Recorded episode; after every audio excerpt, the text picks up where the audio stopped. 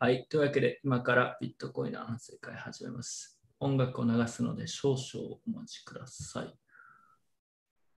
あれ、どこ行った？お？皆さん少々お待ちください。いつも通り音楽を流したいんですけど、はい。では行きます。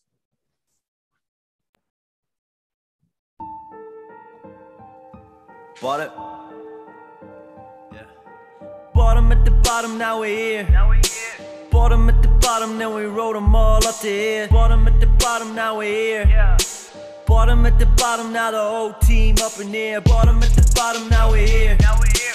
Bottom at the bottom, then we rode them all up to here. Bottom at the bottom, now we're here. Yeah, yeah, yeah. Bottom at the bottom, now the whole team up in here. I was buying alts in the dump. Yeah. Living at my mama's house, accumulate a monthly. I just bought them all on my phone. Pawned off my laptop to buy more, trust me. They were laughing at me at the lows. I ain't give a damn, I said I ain't selling nothing. Now they always blowing up my phone. Always asking for a loan, always asking me for something. Cause I bought them at the bottom, now we're here. Bought them at the bottom, then we rode them all up to here. Bought them at the bottom, now we're here. Bottom at the bottom, now the whole team up in here. Told us not to max out our counts. Scam tulip man, you should have sold. Yeah, I told you so. Haters, we just let them run their mouth. Now I wear my ledger on a chain, even when I'm in the house. Cause I bottom at the bottom, now we're here. Bottom at the bottom, then we rode them all up to here. Bottom at the bottom, now we're here. Bottom at the bottom, now the whole team up in here. No, no corners now, we don't feel that. Fuck a fake out where the real pumps at. We don't like to do a lot of selling. Load up on the bag and get the shelling. No, no corners now, we don't feel that. Fuck a fake out where the real pumps at. We don't like to do a lot of selling. Oh, hell no. Bottom at the bottom. We were motherfucking yelling cause we Bottom at the bottom, now we're here. Now we're here, boy Bottom at the bottom, now we rode them all up to here. Bottom at the bottom, now we're here. Yeah, yeah, yeah Bottom at the bottom, now the whole team up in here. Bottom at the bottom, now we're here. Yeah, yeah, yeah Bottom at the bottom, then we rode them all up to here. Bottom at the bottom, now we're here. Yeah, yeah Bottom at the bottom, now the whole fam here. Woo! Yeah Whole fam here Except for the Bears Huh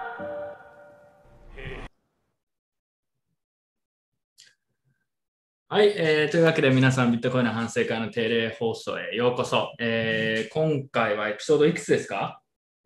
エピソード63ですね。あはい。クリプトカラーの中では長寿の企画となっております。えーそして今回はゲストにモッチーに来ていただいてます。よろしくお願いします。よよろしくお願いします。はい、えー皆さんあのおなじみだと思うんですけど、カナゴールドが今日ちょっとスケジュール的に参加できないということだったので、えー反省会の NFT の企画も含めて、えーまあ、特別にモッチーにゲストに来てもらってます。まあ、せっかくなんで、モッチー、ちょっと自己紹介とクリプタクトの宣伝、自主的に ここにいいここに来てぶち込む。ここに来てぶち込んでみてください。はい。あのクリプタクトの本弘と申します。すみません、ちょっとカナゴールドさんの代わりはとてもじゃないですけど、できないですけど、よろしくお願いします。あのクリプタクトという会社であの仮想通貨の損益計算ができるサービスをやっています。最近あの API 連携も追加して非常に便利になっているので、皆さんぜひ使ってください。お普通に宣伝した。ありがとうございます。はい。あのー まあでも損益計算の話をし始めたら、ちょっと NFT 我々これからやるけど、NFT の損益計算どうなるんだって問題があるんですよね、実は。確かに。それはね、ちょっと大きな問題なんですけど、えーそれちょっと別の機会にまた斉藤さんとかと話をしようってことになっているので、はい、それはまた後日お楽しみください。はい。というわけで、えーやっていこうと思います。今日はですね、えー事前に告知した告知した通り、反省会の、まあ、NFT シリーズみたいな、もともともっち NFT というね、ところから始めて、なんかまあ、せっかくならちょっとやろうかって感じでやってる企画で、えーまあ、見てくれてる人もいたと思うんですけど、えーまあ、イラストは外部から公募するみたいなものなんですよ。で、それのイラストが何点かもすでに来てて、今日、まあ、あの、すでに完成してるもの、まあ、まだちょっとギリギリ完成しなかったけど、それ、まあ、クオリティ高いものとかもえー他にもあるんですけど、今日は4種類かな？えーまあ、新規で来てたイラストがあるので、それを紹介して、えーっと前回カウンターパーティーとモナカードでトークン化して、えー販売みたいなのやったんですけど、今回は、えーイーサリアムとかポリゴンとかでも同じような感じで用意してるので、えー実際それをやってみようって感じですね。はい。まあ、結構このいろんなチェーンで発行するってあんまり多分やってる人いないので、自分たちも結構実験的にやってるんですけど、結構めんどくさいね。ぶっちゃけ。ぶっちゃけめんどくさい。うん、ぶっちゃけめんどくさい。だからやらないのかもしれないけど、みんな。まあ、ちょっと我々もやってみていろいろ勉強になっているところもあります。はい。というわけで、えーやっていこうと思います。はい。じゃあ、いつも通り、えースライドを見せながらやっていこうと思います。もっち、定例放送は実は結構見てくれてるという噂なんですけど、そうですね。あの何があったか、一応これでチェックするようにしてます。わかんの？これ見て、本当に。構ガチな質問。いや、その、分かるっていうのは、モッチーが理解できるのということではなくて、必ずしも。その、この定例放送って何かの役に立ってるのかなって。そういうことです。あの、ニュース、これネタしかわかんネタがわかるようにしかならないんねで、こう確かになんかネタみたいなやつはたまにこれ何のこと言ってんだろうってのはちょっとある。クリプトのカルチャーに関して詳しくなれる自信はありますね。そうですね。ただ、まあ、ニュースは特に、ニュースやってないんでね、我々。ニュースね、見てないんだよ。見てない。見てない人がノリでやってるっていう、ただそれだけです。ニュース我々見てないんですよ。もともとこのテレ放送の企画はね、あの今、まあ、昔ビットバンクで BTC ニュースっていうのをやってた、まあ、や山崎さんっていうね、編集長をやってた人がいるんですけど、今、今はね、ビットバンクの結構偉くなっちゃって、C、CSO かな？だと思うんだけど、そうそうそう、まあ、知ってるかもしれないけど、もともとザキヤマさんがニュースメディアみたいなのやってたから、あじゃあザキヤマさんニュース、あのーおね、解説お願いって言って、まあコメントしていくみたいなやつだったんですけど、気づいたらね、ザキヤマさんとメンバー交代しちゃって、だんだんだんだんもうニュース誰も見なくなってる。そういうね、名残でちょっと惰性でやってますけど、一応でもコメントはしていきます。はいわからないなりに。なので、見てる人もぜひコメントで突っ込んでいただけるとありがたいですね。はい。正直ね、あんまり重要なニュースってないんだよ ね。だけれど、あの、みんなニュースがないところにニュースを作ろうとしてるけどね、そんな重要なことってないんですよね。はい。というわけでやっていこうと思います。もっちもなんかこう気になるところがあったらどんどんこう突っ込んでいってください。はい。では行きましょう。えー、まあちょっといつものね、通り最近の人生コーナーですね。え もうー、早速、早速最近の人生コーナーって受けます。そうですね。しばらく最近の人生コーナーを先に入れるようにしてるんですよ。最近でも反省会の NFT とかやってるんで、NFT の記事書いたりとか、なんか最近 NFT 屋になっちゃってて、ちょっとね、自分的にこれは良くないなと思ってます。良くないなっていうか、中途半端な NFT 屋になってしまいました。はい。あとはなんか税金の話のネタを聞くこと増えましたね。だんだん。なんかそんな気がする、ツイッターとか見てると。税金がみたいな話を聞くようになったんで、年末が近いんだというのをこう分かると。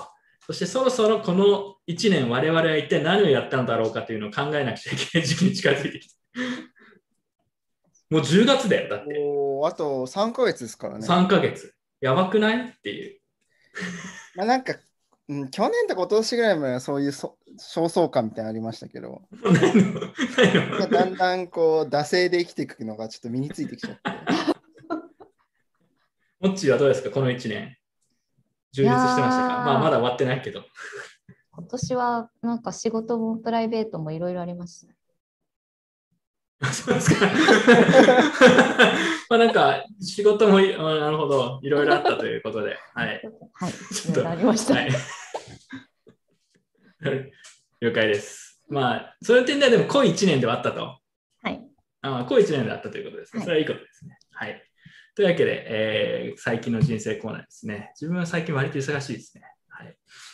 えー9月の反省ということで、いつも通りニュースと GOX で、それをやった後にちょっと NFT のね、えイラストが入ってきてるやつがあるんで、それを見せながら、実際にオープンシートとかで、えあとはカウンターパーティーとかモナカード上ですでに、えトークンを並べてるので、それのリンクを紹介して、まあ、買いたいって人がいれば買えるような、え感じに設定してます。はい。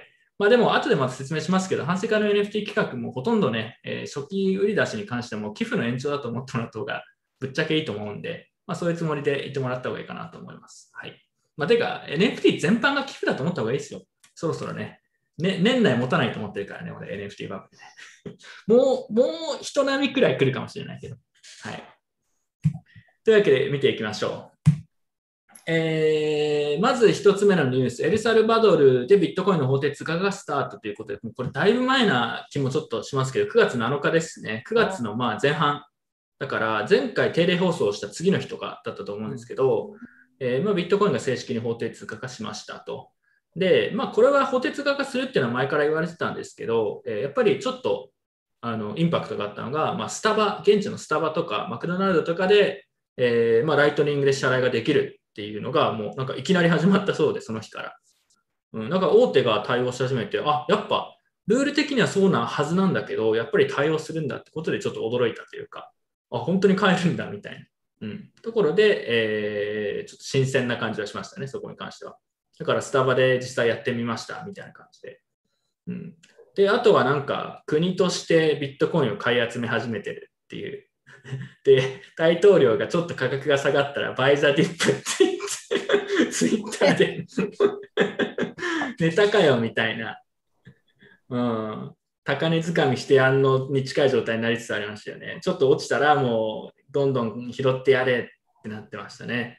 でたただ、まあ、これ自体は結構やっぱりニュースになったんですけど、えー公式のチボウォレットっていう、まあ、国が提供しているウォレットサービスみたいなのがあって、それがなんかこう、アクセスが集中したせいか、まあ、障害が起きて送金ができなくなったとかっていう報告があったりとか、えーあとは、えーエルサルバドルが、えー法定通貨化したってニュースの結構直後くらいですよね。にビットコインの価格が確か1日10%くらい下がったんじゃないかな。うん、ちょっとうん10%近くだった気がするな。7、8%くらいとか、もしかしたら。えー急落みたいなのがあって、で、それでまあ一般メディアとかは当然、あのーやはりこんな価格が安定しないものは使えないみたいな感じで結構バッシングするネタになってたんで、まあその点ではあのあまりスムーズなスタートって感じじゃなかったみたいですね。あとは一部の人たちからビットコインの抗議運動みたいなのも起きてたみたいな。うん。まあ、ちょっとでも自分もこれ、なんかそれに関してポッドキャストみたいなのをやってる人がいて聞いてましたけど、まあ、これはなんか別にビットコイン、なんだろうな、ものすごい人数の人がビットコインに反対してるというよりは、まあ、やっぱりその大統領に対する反対運動とビットコインをこう結びつけてるみたいな。ところがあったりとか、まあ、そんななんかみんなビットコイン嫌いっていうのがそのすごいたくさんいるわけではなくて、大部分はまあよくわかんないっていうのが多分正直なところなんでしょうけど、まあ、そういう動きもあるっていうことのようですね。はいで、すでにでも650万人の人口のうち200万人がチボウォレットを利用してるっていう、まあ、公式発表もあって、これってでもすごいことで、もともとアンバンクと、まあ、銀行口座とか持ってない、モッチーが好きな銀行口座持ってない人が大半なんですよね、エルサバドルってもともと。でももうすでに人口の3分の1が、えーまあ、ビットコインのウォレットは持っていると、使ってるっていう、まあ、公式発表があったと。ただこれもちょっとデータ正確性怪しいんじゃないのっていうね、ツッコミも結構あったりして、あとは、この200万人使ってるって言っても、これみんな使ってる理由の一つが、なんか、エルサルバドルでそのウォレットをインストールした人になんか30ドル分のビットコインをプレゼントしてるらしいんですよ。で、みんなだからそれが欲しくて、ウォレットをインストールして、ATM に駆け込んで現金を下ろすっていうのをやってるっていう現象があったみたいで、だから ATM にすごい長い列がね、できてるっていう。みんなその、エアドロップみたいな感じでされた30ドル分のビットコインを現金化したいってことで、えーまあ、だからこんなに人数がたくさんいるっていうことのようで、まあ実際これから本当に使われるのかとか、国際送金とか含めてっていうのがこれからっていう感じです。はい。まあ、ただ、エルサルバドルの件は自分前から注目してるって言ってましたし、まあ今もこれもかなり面白いなと思ってるんで、ここに書いてないですけど、ちょうど今日か昨日か、あの、エルサルバドルの地熱発電ですね、なんか火山がたくさんあるみたいで、地熱発電でマイニング、ビットコインのマイニングをしたもので、今日初めて、まあ、マイニングできたと、ブロック報酬手に入れたっていう感じでなんか書いてましたね。なので、これから、まあ、まだ始まったばっかなんで、これからそのペイメントの部分もそうですし、国家政策としてこうやってビットコインいろいろやってった時に何が起きるのかっていうのは、やっぱ個人的には興味ありますね。はい。なので、引き続きっていう感じです。えー、はい。ということでね、えー、これがエルサルバドルの件です。なんかコメントあればどうぞ。ちなみにコメントで今日は東さんだけっていう、俺しか話してないということがコメントできてるので、ちょっと積極的に、はい 積極的にコメントお願いします。れですかね、画面が映っ画面がもしかしたら僕とか見えてないかもしれないですね、喋っても。ちょっと待ってね。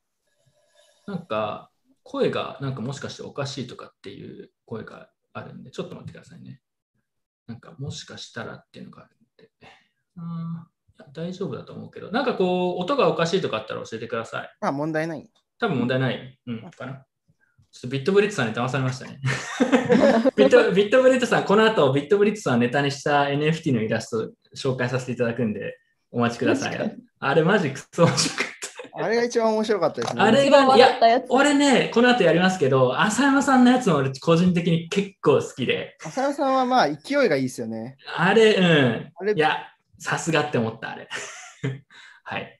でも、ブリットさんのあの、はね、出てきた時にはあの、こう、じわじわ来る感じが最高でしたね。まあ、まあ、この後、反省会の NFT に関しては紹介します。じゃあ、ごめん、えー生毛、ちょっと何か言ってた、ごめんね。あの、途中であれしちゃったけど。ああいや、まあなんか、特になんかこう映像で見ると、なんかリアリティやっていいなと思ったのと、そうだね。まあこれまで文字文字列でしか見たことなかったんで、こう、ただなんか、大統領、なんか、もうちょっとこの会話に慣れてほしいですね。というと。バイザディップってちょっと下がったぐらいでバイザディップやってるのは、ちょっとなんか 個人的にはじ若干微妙に慣れたところでもあったので、あ浅いというかね。浅いというか、ちょっとまだうん。もうちょっと、まあ、自分はね、大統領がなんかその買い煽りみたいなしてるのは、なんかこう、けしからんみたいな意見もまあ分かるっちゃ分かるんだけど、まあ、まあ国民性みたいなのがあるのかなとか同時に思ったまありして。僕はそこはどうでもいい。うん。まだもうちょっとうん下がった時に言ってほしかったですね。確かにもうちょっと貯めてほしかっ20%下がった時に、ウェイって言ってやったら、おこいつすげえってた。なるんですけど、5%とかじゃね、5% 10%とかじゃねってう。いう。確かそのうん日、10%も下がってなかったんですよね。そう。ね、確かに10%いってなかったレベルまあ、だよね。言ってないぐらいの下げでバイザディップって言ってるのはちょっとなんかなえるなっていう。うんだから僕それだけなんですけど、それ以上は特にない。まだちょっとシャバの空気に侵されてる感じそうですね。まだちょっと米ドルの気持ちが、米ドルの気持ちがちょっと抜けてないうんところが、まだちょっと素人さんかなっていうところ。どうですか、モッチー？いや、なんかトコインのや私この、つやったら10%下がって、 buy the dip みたいいや、その気持ちは別に私はわかるんですけど、それよりもなんかこのスタバとかマックで決済できるっていうのが結構こう、これがなんかライトニングのなんかいいところなのかなって初めて思いました。っていうのもなんかこの間 NFT のやつやった時になかなかマイニングされなくてすごい時間かかるなって思ったのがあったんですけど、多うん分この現地だとそのスタバとかマックも早く決済できてるんだろうなと思うとなんかちょっとやってみたいなっていう気もしな。まああ、いいっすね。今度だからやっぱ、ユーゾーも含めて朝マック行きたいですよね、エルサルバドルに。す。ユーゾーとエルサルバドルの朝マックに行く。そこで、まあ、この後ネタ出ますけど、エルサルバドルのマックでバネ指について話すって。その時まで治ってたらいいんですけどね。確かに。会計をライトニング、会計をライトニングでそれでやるというのがね、えー面白いあれですけど、まあ、まあ、この話はまたいろいろ出てくると思うんで、はい。えーでも日本でもこれね、やってほしい。まあ、もちろんこんな風にはならないと思うけど、うん、もうちょっと日本もね、ビットコインのペイメント頑張ってほしいなと思ってて、うん、一時期、ね、ビットコインのトランス on-chain のトランザクションがもう少し安いときは結構日本でもそれをこう頑張ろうって動きがあったんだけど、10約7年、8年以降、やっぱそういうのなくなっちゃったね。まあ理由はいろいろあると思うんですけど、単純にやっぱアルトコインみたいなの追加した方が収益性が高いとかっていうのもそうだし、頑張ってペイメントをやろうってところがなくなっちゃったのはちょっと残念だなって気はしてます。はい。まあでもライトニングとかその技術がやっぱり進歩した部分もあるんで、まあそこで新しいこと、またペイメント系のこととか出てくるんじゃないのかなと期待しています。はい。では次行きましょう。まあでもこんな感じだよね。うん。スタバにビットコインってついてる。俺これ、この写真見て思ったんですけど、あの後ろのハンバーガーみたいなやつめっちゃうまそうですよね。日本なし。ないんかね、あのーこのメニューめちゃくちゃうまそうだなと思って、なんかパンになんか肉かなんなんですかね、挟まってて。うん、ブリトーみたいなのが、本当に美味しそうだなと思って、なんかこの。結構すごいどうでもいい小ネタなんですけど、その、は現地にいるビットコインのジャーナリストみたいな人がいて、ビットコインマガジンとかで書いてる。で、その人が、ポッドキャストに出てて、まあ、現地の様子こんな感じですっていう話をしてたんだけど、その中で、いや、ここのマクドナルド結構悪くないんだよって話をしてて、マクドナルドのね、結構やっぱクオリティ悪くないって話はしてたんで、スタバもなんか悪くないのかもしれないですね。飯うまいですかかね、この国。うん。はい。ちょっとこれは美味しそうだなちょっと興いや、俺だからエルサルバドルでね、全然行きたいんだけどね、コロナのなんかその出国とか入国時の制限とかなければ、普通に今行ってる気がするんで、ほぼ間違いなく。はい。いいっすね、行きたいっすね。やっぱユーゾーとエルサルバドルで朝マックスよ。これ、これ、こういうの食べる。はい。じゃあ次行きましょう。えー中国当局仮想通貨全面禁止。まあ、これ、先月のやっぱ一番大きなニュースの一つですよね。うん。まあ、大きければ大きいんだけど、でもまあ、なんかあんまり正直言うと調べてなくて、まあ、ちょっと調べたかったんだけど、うーん。まあ、まあちょっとそしたら生ハゲ一応説明してもらっていいこれ書いてまあ、一応、あのまあ、皆さんご存知だと思うんですけど、あのこうクリプトのさあのマイニングとか取引とか、あとはサービスの提供自体をあの全面禁止しましたよっていう話で、でまあ、これだけ言うと結構いつも、なんか毎年というか半年に1回ぐらい同じような声明出てるんですけど、まあ、今回結構不思議面白かったのはあの、いつもは中央銀行とあとちょっとした金融当局みたいなあのの共同声明っていうのが多いんですけど、今回司法当局、あの司法側もちょっとこの声明に参画してるっていうのは今回は結構面白いところで、あつまり結構実効性が高いんですよね。まあ、中央銀行がいくら言っても実効性はそんなないので、あのまあ、司法当局が参加したっていうのがかなり大きな意味合いがあるっていうところで、まああのまあ、か我々みたいなね、クリプトをやってる人は中国では実質反社会的勢力みたいな扱いになりましたよみたいなところがある感じです。こんでまあ今回本当に本気度がすごい感じるよね。本気度があります。やっぱ司法当局が参加してるっていうのはかなりうん。本気度が高いかなっていうところで、で、まあ、あの、イーサのマイニングプール、大手のマイニングプールって結構拠点が中国にあるところが、えーそうだね2つ、3つあったんですけど、それ全部サービスが提供禁止して、うんあと、は、えーっと、これが今までなかったことなんですけど、あの中国ってめちゃくちゃ強いファイアウォールあるじゃないですか。中国国内からなんかアクセスできませんみたいな、その名前金、金の盾みたいな感じの感じのやつ。そのあのアクセス禁止リストの中にコインマーケットマーケットキャップとかコインゲッコとかも入ってる。ああれって中国が自主的に要はだからブロックしたのかななんかでもコインゲッコとか中国政府がやったんだ。あ中国政府があのつまりそのファイアウォールの権限持ってる人があのアクセスできないようにしたっていうなるほど。ことですね。まあ、だから本気だよね。だって今までなんかそのあんまり良くないよっていうメッセージは発発してたけど、そこまでやってなかったから別に P2P で取引、その OTC で取引？とかいくらでも業者たくさんあって、だってテザーカフェが中国にできたみたいな小ネタ紹介したことあるじゃない？そうですね。みんなテザー使ってやってて、あの個人個人のなんか OTC 業者とかがね。で、そういうところからもう多分そこも含めて全部もう禁止、もう厳しくやるって感じになったんで、もうこれはもう中国完全にもうビットコイン、まあ仮想通貨全般だね、もうダメ。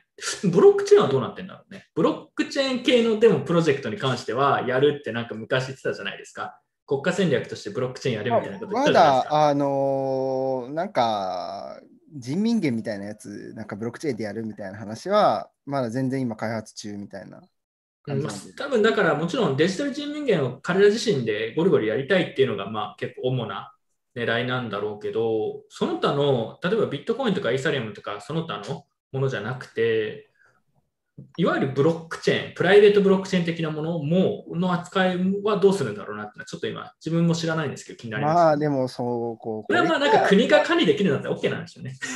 まあ、あとこれ言っちゃおしまいなんですけど、まあ、こう、管理したくなるようなプライベートブロックチェーンも今ないですからね。うん、まあそもそもそうだよね。プライベートブロックチェーンってどどうなってんだろうね、最近ね。っていう感じなんで、今もうあんまこない。れ全然わかんない。全然わかんないし、あんま興味も持ってない。なんか本当に、あの、なんか、こう、仮想通貨関係のサービス提供する人は、なんか言っちゃいけないよみたいな感じって結構反射っぽいなと思って、こう、日本でいうヤクザみたいな。うん。ちょい悪、ちょい悪。半グレ、半グレ。半グレ。半グレ扱いになった。でも逆に言うとさ、例えば日本で名前出して、あの関係のことやってる人が中国に行ったりしたらトラブルに巻き込まれる可能性が出てくるってことですよね、これ。そうですよね。まあ僕もちょっと行きにくいなと思う。ちょっと中国行きたくなくなりますよね、そですねるとね。何やるか分かんないからね。うん、だってしかも、仕事で中国行くことはこれでほぼなくなったからね。あ、それは思いました。僕も。うん。で、万里の長城とかそれぐらいだな、みたいな感じですよねまあ、。正正直中国行くんだったら仕事じゃなくてもちょっと行きたいけどね、その旅行的な感じで。旅行ただは本当に行きたいんですよ。ただなんか、ついでに仕事もしていくかっていうのができなくなったね、このコンボが。まあ 禁止になっちゃった外国人が僕観光客ですって行く分には OK なんでしょうけど、うんうんあの、クリプトの仕事しに来ましたって言ったら多分弾かれるんでしょうね。ちなみに反省会も金立てでブロックされてるのかって、でも YouTube がブロックされてるんだよ、そもそも。あ その前に。YouTube ブロックされてます。逆に我々がなんかピンポイントで我々だけブロックされたら超光栄ですよな。ありがとうございますって。それなんか、金立て NFT 作って配るぐらいの勢いです、ね。我々は中国中国に反射扱いされましたって言ってさ、ピンポイントで、嬉しい。はいうん。なんかそこまで認められてたのかみたいな話になりますよね、逆に。はい。まあでもこれかなり大きいな話で、もう一個ここ書いてなくて自分が考えてて面白いなと思ったのは、えっと、やっぱり中国にベースがある企業が撤退したっていうところもあったし、あとは海外の中国外でもともとやってた企業が中国人のアクセスを完全にもうシャットアウトするっていうニュースがあったじゃないですか。で、まあ、それ自体はなんか別に驚きではない。例えばアメリカ人にもエアドロップしないとかそういうの結構あるじゃないですか。同じような理由で。で中国人向けのサービスをなんかもう止めるっていうものの一つに、ループリングでしたっけ？まあ、イーサリアムの second layer 系のプロジェクトって言われてるやつとかが、なんかあれ、中中国人、な KYC するのかな？中国人への使用を禁止しますみたいな、確か書いてて、ツイッターかなんかで。マジかと思って。うん。まあ基本的にあれ、あの、そこの、なんて、なんて言ったんですか、なんかこう計算処理するそこのノードを経由してうん取引提出するんで、あのそこの多分あのサーバーにアクセスできるのを中国国内はダメってしてるっていう話だとは思まあ、あ IP 制限してるのう。かな IP 制限だと思います。単純にあのそのサーバーがないとそもそも取引できないんで、サーバー経由しないと取引できな。ないるほどね。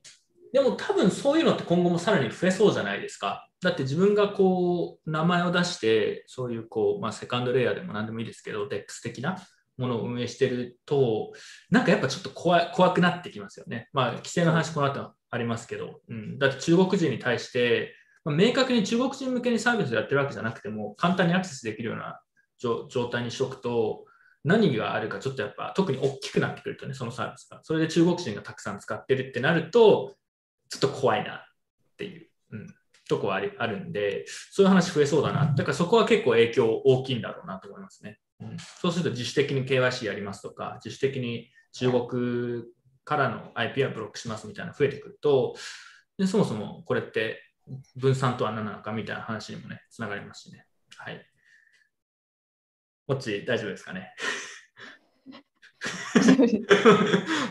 これ、なんかバイナンスとかってどどうなんですか？あ、これバイナンスの話がめちゃくちゃ面白くて、僕なんかあったっけ？結構好きなんうんうんあのバイナンスとフオビあの、が、なんかそういうふうに質問されたんですよ。あの中国のサービスあはいはい提出するんですか？みたいなことを質問されたときに、いや、うち2017年から中国にサービス提供してないんで、今回関係ないっすって言ってたのが結構、結論として完璧だなというか、いや、そうなん。したたか、したたかですよ、彼らは。そうだっても、もともとこういう、こういうのが起こり得るって想定して全部ビジネスやってるんで、もともと。なるほどね。しかも2017年からやってないっていうことになってるんですよね。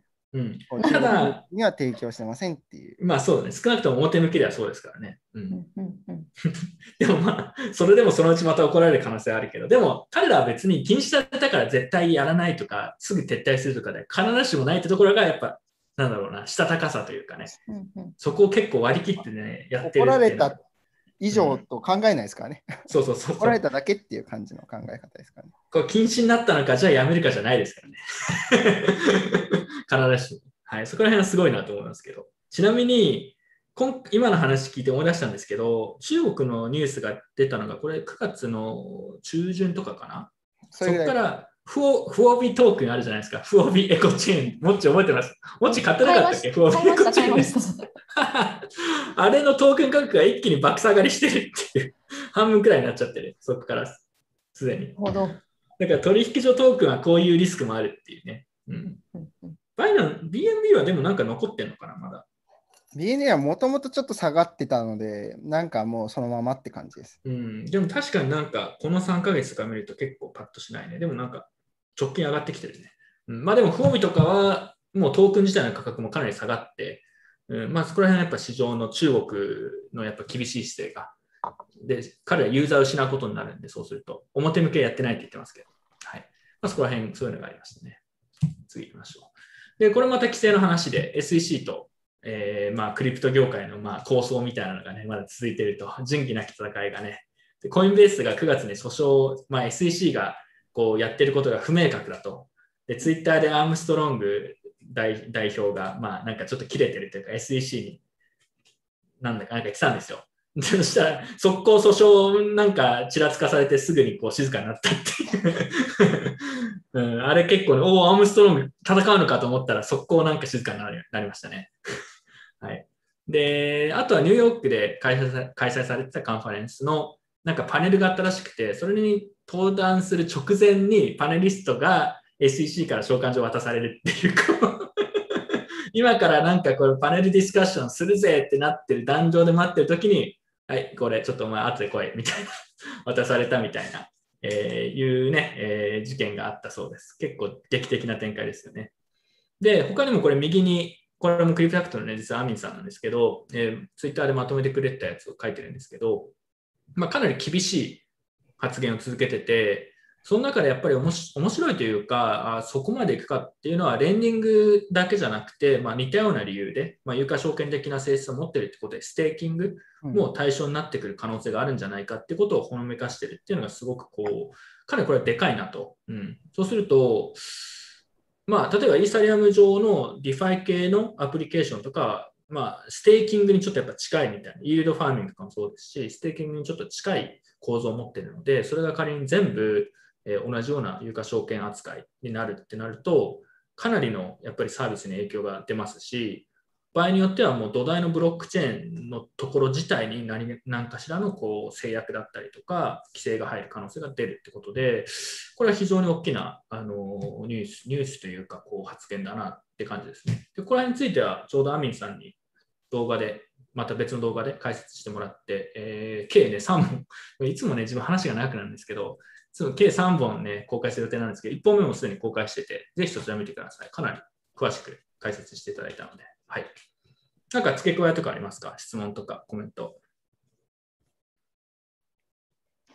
いや、もう、なんかまあ最近、うん。この手の話、結構まあ正論だとは思うんですけど、うん。ちょっとなんか、あまりにもしつこくて、なんか本当にこの間もツイートしたんですけど、あの、宿あの夏休み終了前に宿題やるようにって言われすぎて、宿題やりたく、おかおかんになんか宿題やれって言われ続けて、宿題やりたくなった小学生みたいな、こう気持ちになってて、またかーみたいな。まあ、これでも前からこういう感じだったんで、驚きはないんだよね。ないんですただ、けど、ちょっと厳しいなっていう、そのかなり想定してよりもさらにこう厳しくやってくる可能性があるなっていうのはですね。ありますね。まあ、ここら辺も話したんですけど、アミンさんと。うん。なんかこう、ちらちら、こう、ね、新しい、新しい論点の話がちらちら出てくるのがちょっとイライラしてくるというか、うんまとめて言ってほしいなっていうところはありますああ。うん。まあ、あとはね、付け加えがあるとすると、うん。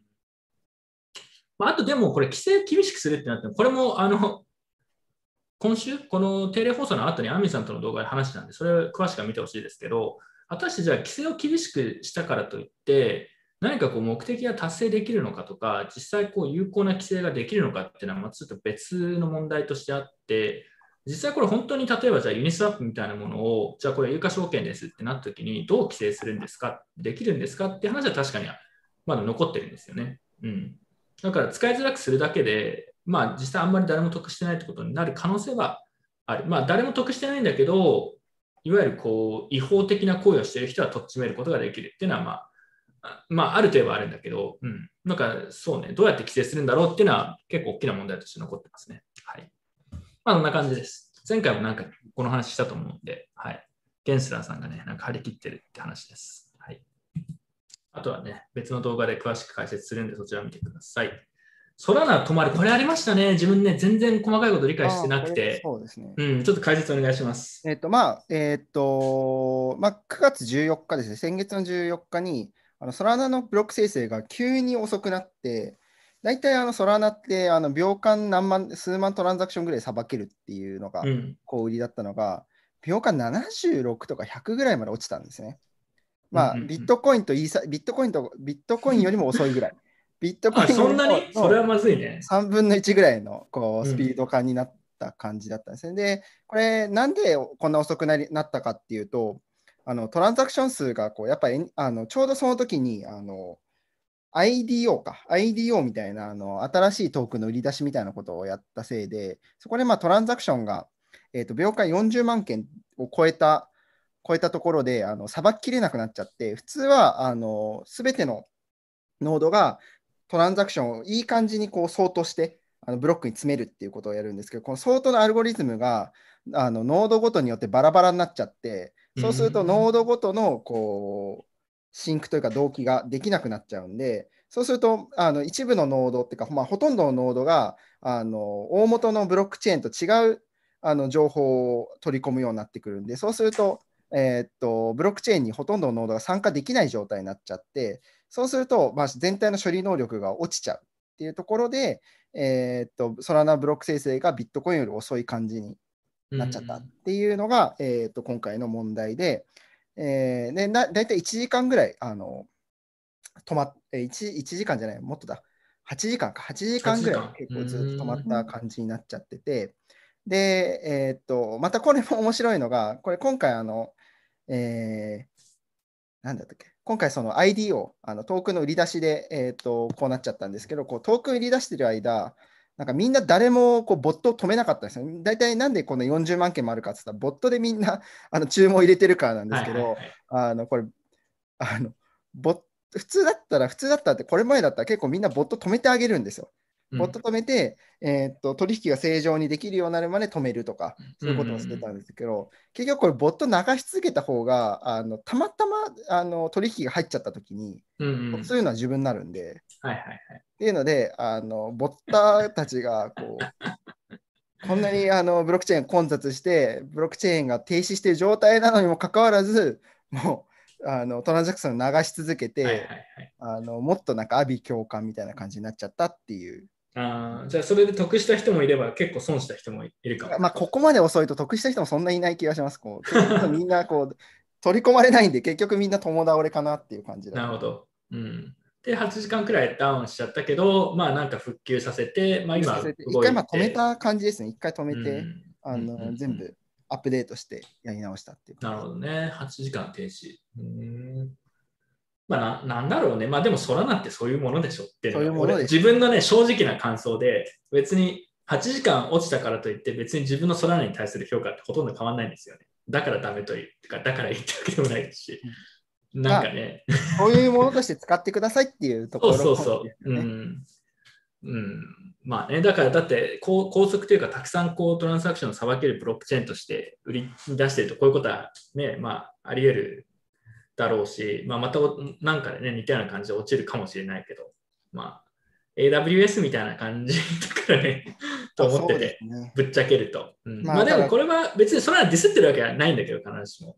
うんまあ、擁あの擁護してるわけでもないけどさ。限界があるよねっていう、それ以上でもそれ以下でもない話ですよね。こうん、まあだから、スピードが速くてたくさんさばけるっていうのは、まあね、まあもちろんなんか技術的な進歩もあるのかもしれないし、自分はちょっとよくわかんないんですけど、どこかにきっとトレードオフがあるわけで、まあそれが今回ね、そういう形になっただけなのかなと個人的には見てて思いましたね。はい、実際それもあって別にソラナの価格もそんな下がってないでしょ。しかも、なんか面白かったのが、FTX のサムが、アフロが、みんなごめんって言って、ソラナあげるから、みたいなことしか言ってて、わびソラナ来たかと思って。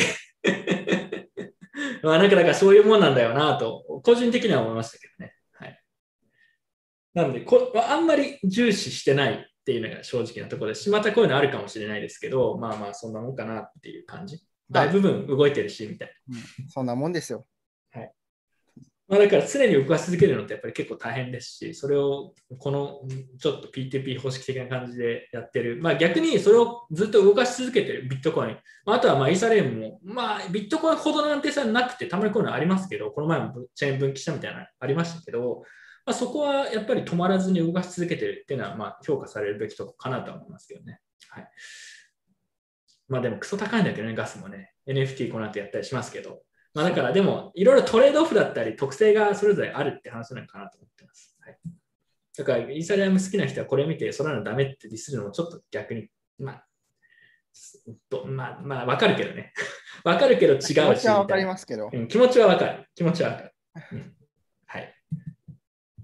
次行きましょう。えー、まあ、なんかオープンシー、これ本当大した話じゃないけど、なんかインサイダー取引みたいなやったんでしょ？そうないんですけど、うんまだ、ただオープンシーのこの辺のリスク分かってない人いるよねっていうところで、まあ、オープンシーって大体フロントエンドのどこ、おあのトップページのどこにあのどの NFT を貼るかっていうのは、オープンシー側が決めてるんですよね。なので、オープンシーの社員っていうのは前もって、えーっと、トップページの一番上に表示される NFT が何かっていうのを分かるんですよね。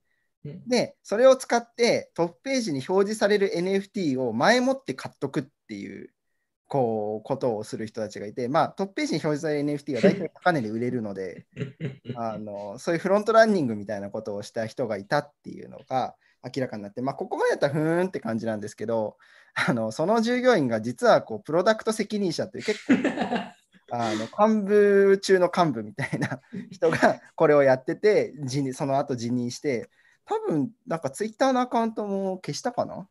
ああ。感じでもやめ、やめさせたりはしてないのかな？わかんない。あややめちゃったんですよ、やめちゃったんですよ。あ、やばい、あ、そうか。まあ、それはそうだよね。責任取って。うん。なるほどね。あ受けるって感じなんですけど。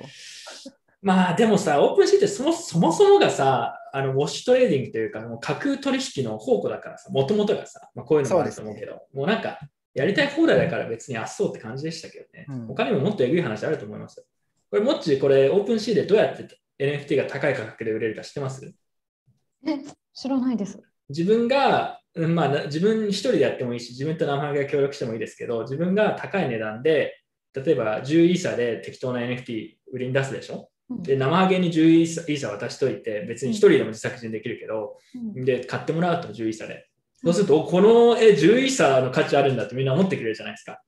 おーなるほど。実質的には自分で売り買いしてるだけなんで、何も、うんうんまあ、手数料分を除くと損損も得もないんですけど、うんそうそう。そうするとみんな、あ、これ10イーサ分あるのか、じゃあ俺12イーサ払おうかなっていう感じで、価格を引き上げられるんですよね。まあ、もちろん、このあからさまにこういうことやってる人もいると思いますし、あのーまあ、なんだろうな、い言うほどないのかもしれないですけど、実際本当にこうオーガニックな需要があるのかもしれないですけど、まあ、やれちゃうっていうのがちょっと問題の一つですよね、簡単に。うん。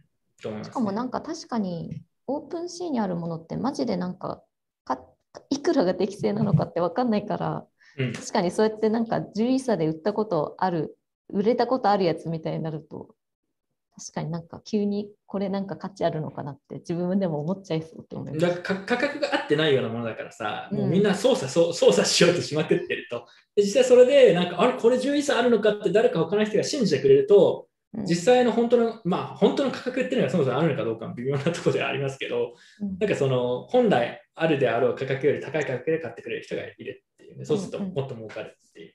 まあ、そういう、そういう世界ですよ。うん。まあ、だから自分もこの前、工事ペペオークション出しましたけどね、価格が分かんないからって言って、で、いくらで売れたなんかまあ、2、30万円くらいで売れたんですけど、まあ、円単位だと 0.0.075BTC かな。ただ、悲しいのが、俺、俺じゃない日本人のペペアーティストの作品とかの方が全然高く売れてるんで、俺人気な、俺人気なと思って、俺のカード。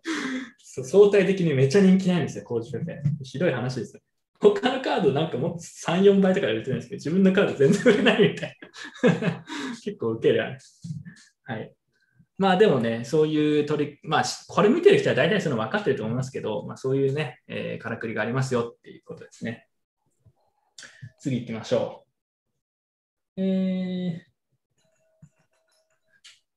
あまあ、日本のね、えー業界動向ということで、まあ、これだと自分の 発表にちょっとなっちゃうんですけど、9月、えーダイヤモンドハンズのライトニングネットワークの日本国内のコミュニティで、結構ね、あのト国内のトップレベルの企業にスポンサーしてくれるってことになって、あまあ、クリプタスさんも入ってるんですけど、ビットフライヤーブロックチェーン、ビットバンク、クラーケン、クラーケンジャパン、コインベース、コインベースジャパンもそう、コインベースジャパンも入ってる。これ、取引所が複数入ってるのは結構いいいいよねと思って。うん。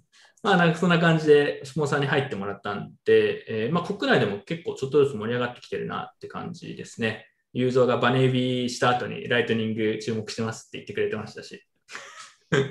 で、あと 10, 10月の、まあね、もう来週かな、これ。うん、JBA でもちょっとライトニングに関して軽く発表する予定で、一応一般公開されるらしいんで、自分はこれ企業向けに、まあ、そろそろライトニング企業としても注目しておいた方がいいよと、こういう理由でみたいな話をしようと思ってます。はい。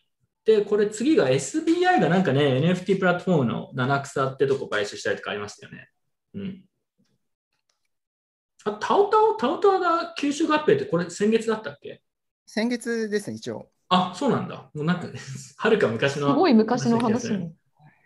はい。FX コイン、個人向け。あ、FX コインやめちゃったの？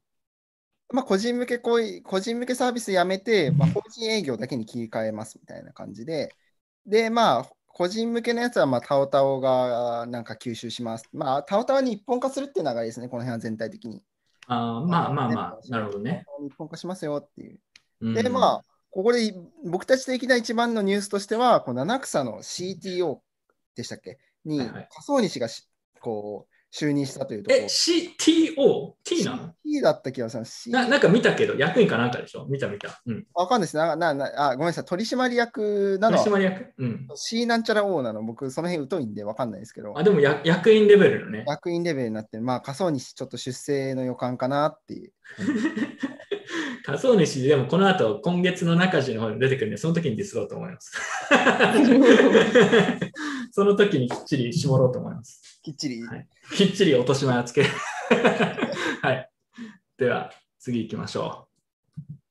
というわけでね、えーまあ、ニュースこんな感じで、まあまあまあ、そこそこいろいろニュースあったなって感じで、ゴックス、ゴックスも結構あったんだよね。コンパウンドさ、これ現在進行形？なんか結構大きいニュースあったよね。この後、今、修正のプロポーザル出されて、修正しているところだと思います。うん、なんかちょっと自分も、なんだろうな、なんか聞いたレベルなんで、何があったかちょっと解説をお願いします。はい。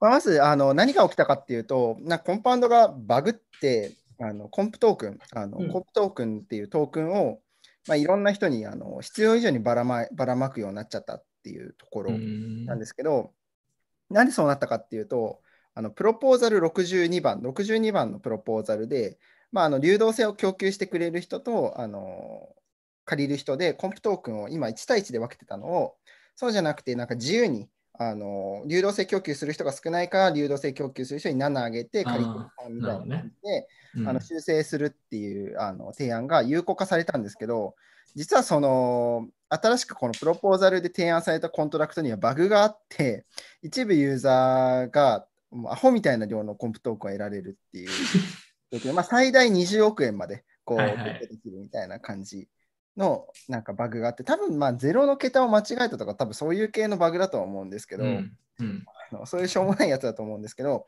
あの最大、あのー80億円ぐらい、うん。80億円90億円ぐらいのコンプトークンをぶちまけられる状態になっちゃったっていうあたりで、で基本的にこうコンあのコンパウンド使ってる人は結局コンプトークンが欲しくてコンパウンド使ってる人っていうのは結構多いので、うんあのコンパウンコンプトークンの価値がこういうふうに既存される状況になっちゃうと結構みんな引いちゃうっていうところがあって、うんうんで結構、あのみんなコンプトークンに流動性入れてた人とか借りてた人っていうのがどんどんどんどんあの資金を引き出してるっていう状況になっちゃってる。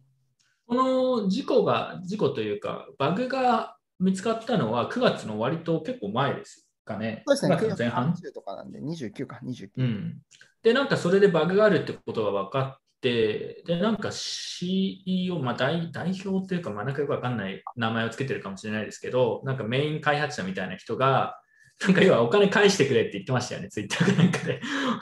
コンあの不正に引き出したコンプを返さないと IRS に報告するぞっていうツイッターだけ見たあれ。本当にダサいからやめてほしいんですよ、そういうの。あれやばかったね。あれすごい話題になってましたね。今回結局何が悪かったかっていうと、これ、プロポーザルって基本的にこういう提案しますよっていうのと、こういうコントラクトに変えますよっていう、つまり、あのプログラミングコードとあの普通のプレゼンテーションっていうのが一緒に出されるんですよね。でみんなプロポプロあのプレゼンテーションの方しか見なくて、このコントラクトの方は誰も見なかったんですよね。だから、うんそれはそうですよね。ゼロの間違いとか多分その辺だと思うんですけど、ここれってでもちょっともうもう少し基本的な質問なんだけど、まあ、ちょっと生揚げコンパウンドどこまでちゃんと調べてるか分かんないけど、これってプロポーズ出して、コンプトークンで投票するのかな？コンプトークンの保有量で投票するんですよね、確か。ガバナンストークンなんで。そうです。で、ただ、それの、じゃあこのプロポーザルいいねっていう、そのアイデアはいいねって言ってみんな投票したんだけど、コントラクトチェックしてないから謎なバグが入っちゃったっていうことで、まあ簡単に言うと、っていうことそういうなのかな。ことだとは思います。あのなどういうのが原因でそうなったみたいなことを公式では言ってないんで、でも、なんかそれ聞いて思ったのは、もしそうだとしたら、ある意味ガバナンストークン機能してるというか、一応ルールに沿ってやったんだねっていう。一応ルールに沿ってはいたんですけど、うん、その間にこう、コントラクト側を誰も見る人がいなかったというか、ちゃんと見てくれる人がいなかったっていうところ。でも、いわゆるそのアドミンキーみたいなのがあるわけでは多分ないようなので、アドミンがないので、アドミンがあったら返して止めてたってこと、返させてたってことだよね。そうするとまた、で、ね、回収すればいいだけなんで。そうするとまた別の問題が出てくるけど、それがないっていうのがある種こうコン、コンプのこう強み、強みでもあるというかさ、誰も一応それが通っちゃったらコントロールできないってことなんだと思うけど、やっぱガバナンストークの投票の限界として、コントラクトチェックしてないっていう、これはなんか、今回だけの話じゃなくて、やっぱりこうインセンティブの不整合があるな、どうしても思っちゃいますよね、そこは。だってそんなめんどくさいことしないですからね。うん。しかも、トークンたくさん持ってる人が別にコントラクトに詳しいわけでは必ずしもないので、そんなこと見ないと思いますし、うん、だから結構その問題はあるんだろうなと。まあでもね、とこれでバグがあの導入されちゃって、返さないと報告するっていうのは、ダサいけど、多分結構パニクっちゃったんだろうなと思いますけどね。ダサいけど気持ちはわかります。そうそうそう。あのね、この界隈ね、気持ちはわかるんだけど、それやっちゃダメだよってことはたくさんあるんですよね。うん。そう。なんか一般社会的な感じで言うと、なんか厳しすぎるだろうって感じなんだけど、この界隈の文脈ではそれはね、やっちゃダメっていうのは、一般社会だと本当に気持ちがわかる。う ん俺も気持ちはわかるんだけどね、ちょっと多分テンパっちゃったんだろうなと思って。はいまあ、でも IRS の話はさ、面白いのが、これ誰かツイッターで言ってて、コメントしてて、あまあ、確かになと思ったのが、まあ、もちろん、その、返さないと IRS、まあ、アメリカの国税みたいな感じかな、に報告するっていうのは、ダサいけど、まあでもそれ、明確に言っちゃっただけで、やろうと思えばある意味いつでもできるっていう、まあ、それくらいプライバシーがないっていうところも含めて、まあ、そこも一つ課題なんだろうなと思いましたけどね。うん。はい。そうですね。これ誰に言っちゃったかって分かってるってことなんですかね。まあ大体わかると思いますよ、ブロックチェーン持ってれば。うんうんだまあ、そうじゃ、まあ、わかんないやつもあると思いますけど、わかるものも多いと思います。うん、だからそれを自分でちょっと、ぶち、うん、ちょっと言っちゃったみたいな感じのところがあるかもしれないですね。まあ、分かってるんだぞ。はい。でもなんか、それでさ、コンコンプに関して、なんか今日また新しい動きがあったみたいな。なんかバグがあったのが実際に引き出されたのが今日なのかななんか見たんだよね。ニュースみたいなの。ちょっと今日は見てないです。うん、細かく把握してないですけど、自分今日朝かなんか見たら、なんかコンプで実際に結構大きな金額が引き出されたみたいなツイートがあって、あじゃあ、そういう人いたんでしょうね。うん。週なんか、うん、ちょっと自分よく分かってないけど、見てると、ちょうど24時間前以内に、えー、まあちょっとよく分かんないな。まあ、ちょっと今すぐにパッと説明できないけど、またなんか展開はあったようですね。この本当今日、今日とかに。はい。まあ、なので、もし詳しい人がいればコメントとかでぜひこういうことがあったんだよっていうのを教えてもらえれば、我々も、えーありがたいです。はい。では、次行きましょう。あ、これもあったね。シークレットネットワーク。忍者でしょ？忍者。これ聞こうと思ってたんだよ。あこれ結構面白くて、あの、忍者。うんシークレットネットワークって、あの、まあ、あの、コスモスベースの、あの、コスモスベースで中の情報が見えないみたいな、なんか、あの、特殊なハードウェアを使って、えーブロックチェーンのネットワークを構成することによって、中のデータが一切見えませんよっていう、あの、ブロックチェーンなんですけど、その中の、あの、ユニスワップみたいなシークレットスワップっていうのがあって、そこで、あの、シークレットスワップのコントラクトに大きなバグがあって、資金が抜き出されちゃいましたと。でうんあのただ、ここのシークレットスワップにある上の資金って、基本的には本当の資金じゃなくて、なぜならシークレットスワップ上のネイティブなトークンってほとんど存在しないので、例えば、イーサリアムだったらユニサユニトークンっていうのは、イーサリアムで一番価値はあるじゃないですか。イーサリアムのネイティブでうんトークンですけど、シークレットネットワークってもうできたばっかなんで、誰もこうアプリケーションとかトークンとか発行してないんで、基本的にはあのシークレットスワップ上にあるトークンっていうのは、他のチェーンから持ってきたトークンなんですよね。ななのであの、資金が、ね、引き出しても、このあのシークレットスワップでひバグが発生して攻撃を受けた方のチェーンを、このチェーンは本物じゃありませんっていうことにして、あのロールバックって言われるあのうんその状態を、えーっとハッキングされた前に戻して、前に戻してデータを適当に修正して、ハッキングが起きないように してあげ情報状態にしてあげれば、あのネイティブなトークンはどこにもないので、あの基本的にはそのシークレットネットワークに移したトークンしか存在しないので、あの一応資金が盗まれてないことにできるんですよね。こう時を巻き戻すみたいなことをそのブリッジの部分、その例えばビットコインをシークレットネットワーク上に持っていけるようにしてしたんですよね、確か。なんか、なんかそういう話を聞いたんですけど、それのブリッジのところはなんか trustless でできるように。これも trustful です。これ、ここが trustful だから、なんかあった時にここもト、ラストフルだし、うん、ですね、そこが trustful なんで、あの巻き戻して、ブリッジを閉鎖、そこのブリッジを。うん、対応させなければ、そのバグが起きた方の方にうんブリッジを対応させなければ、それであのおしまいというか、なるほどね。盗まれてないことになるっていう。まあ、なんかね、別にシークレットネットワーク自体は別に自分、そんなに悪い、悪い印象はないというか、別にそんなに詳しくないんだけど、まあでも仕方ないとこもああるかなと思って、なんかすごい新しい技術なんですよね、よくわかんないけど、その前にちょうどなんか新しいこうバージョンを公開したかなんかって言ってて、ああ、なんか新しいことやってるんだっていうだけは見てたんだけど、だからこういうことってやっぱあるんで、個人的にはまあもうなんか、変な虚偽のなんだろうな、必要以上にたくさん資金を集めようとする行為とかがなければ、まあもう仕方ないかなと思うところはありますね。なんまあ、か煽ったりとかしてなにやってますね。うん、だから、まあ、バグっちゃいましたと、バグがあって、お金が失われる可能性があったので、ロールバックしましたと。まあ、その分散的な観点から言うと、これは本当に良くないんだけど、まあ、そのレベルまで行ってないっていうところを別に隠してはない感じはするので、これ、まあ、そこが、そこかなと個人的には思いますけどね。いろいろ面白い話があって、あのバリデーター多分ほとんどしお友達なんですよ。今いるバリデーターの人って。うんうんあのシークレットネットワークの内部かバあのお友達みたいな、もともと知り合いみたいな人たちでやってるんで、協力できちゃうんですよね。あの近い人たちあの、本当にリアルで近い人たちでノードを運営してるっていう状態ななるほどね。まあ、だからそこは全然分散化されてないっていうのは今後もでも課題課題にはなりますよね。うんまあ、あのこれ、ハードウェアが特殊なんであの、なかなかノード立てられないっていうのも結構ありますね。じゃあ一部の人しかノードになれなくて、なれない、そなれないそこはちょっと信頼信頼しなくちゃいけない。信頼しなきゃいけないっていうところですね。うんあとは、まあ、コスモス自体がすごくコントラクトが書きにくくて、自分もやってみたことあるんですけど、うん、コスモスってすっごいか開発がしにくくて、あバグがこれ多分発生しやすい、こう、あまりにも、イーサリアムとかだと結構、あの構成が整ってるので、ーうん。バグの発生しやすい、しにくいようなコードっていうのは書けるんですけど、こいつらぐちゃぐちゃなんで、まあ、まだ新しいしね、新しい見てる人もいないから。ぐちゃぐちゃなんで、まあ、あのバグが発生しやすいような状況になっちゃってるっていうところうですね。ん、なるほどね。はい、でもなんかシークレットネットワークはその前に出してた、こうすごいこう新しいなんとかって発表の用紙ってな何なんですかね？ちょっとこのバグとは直接は関係ないんだけど、あ、新しいアップデートですか？アップデートしてたって言ったじゃないですか。あれって、うん。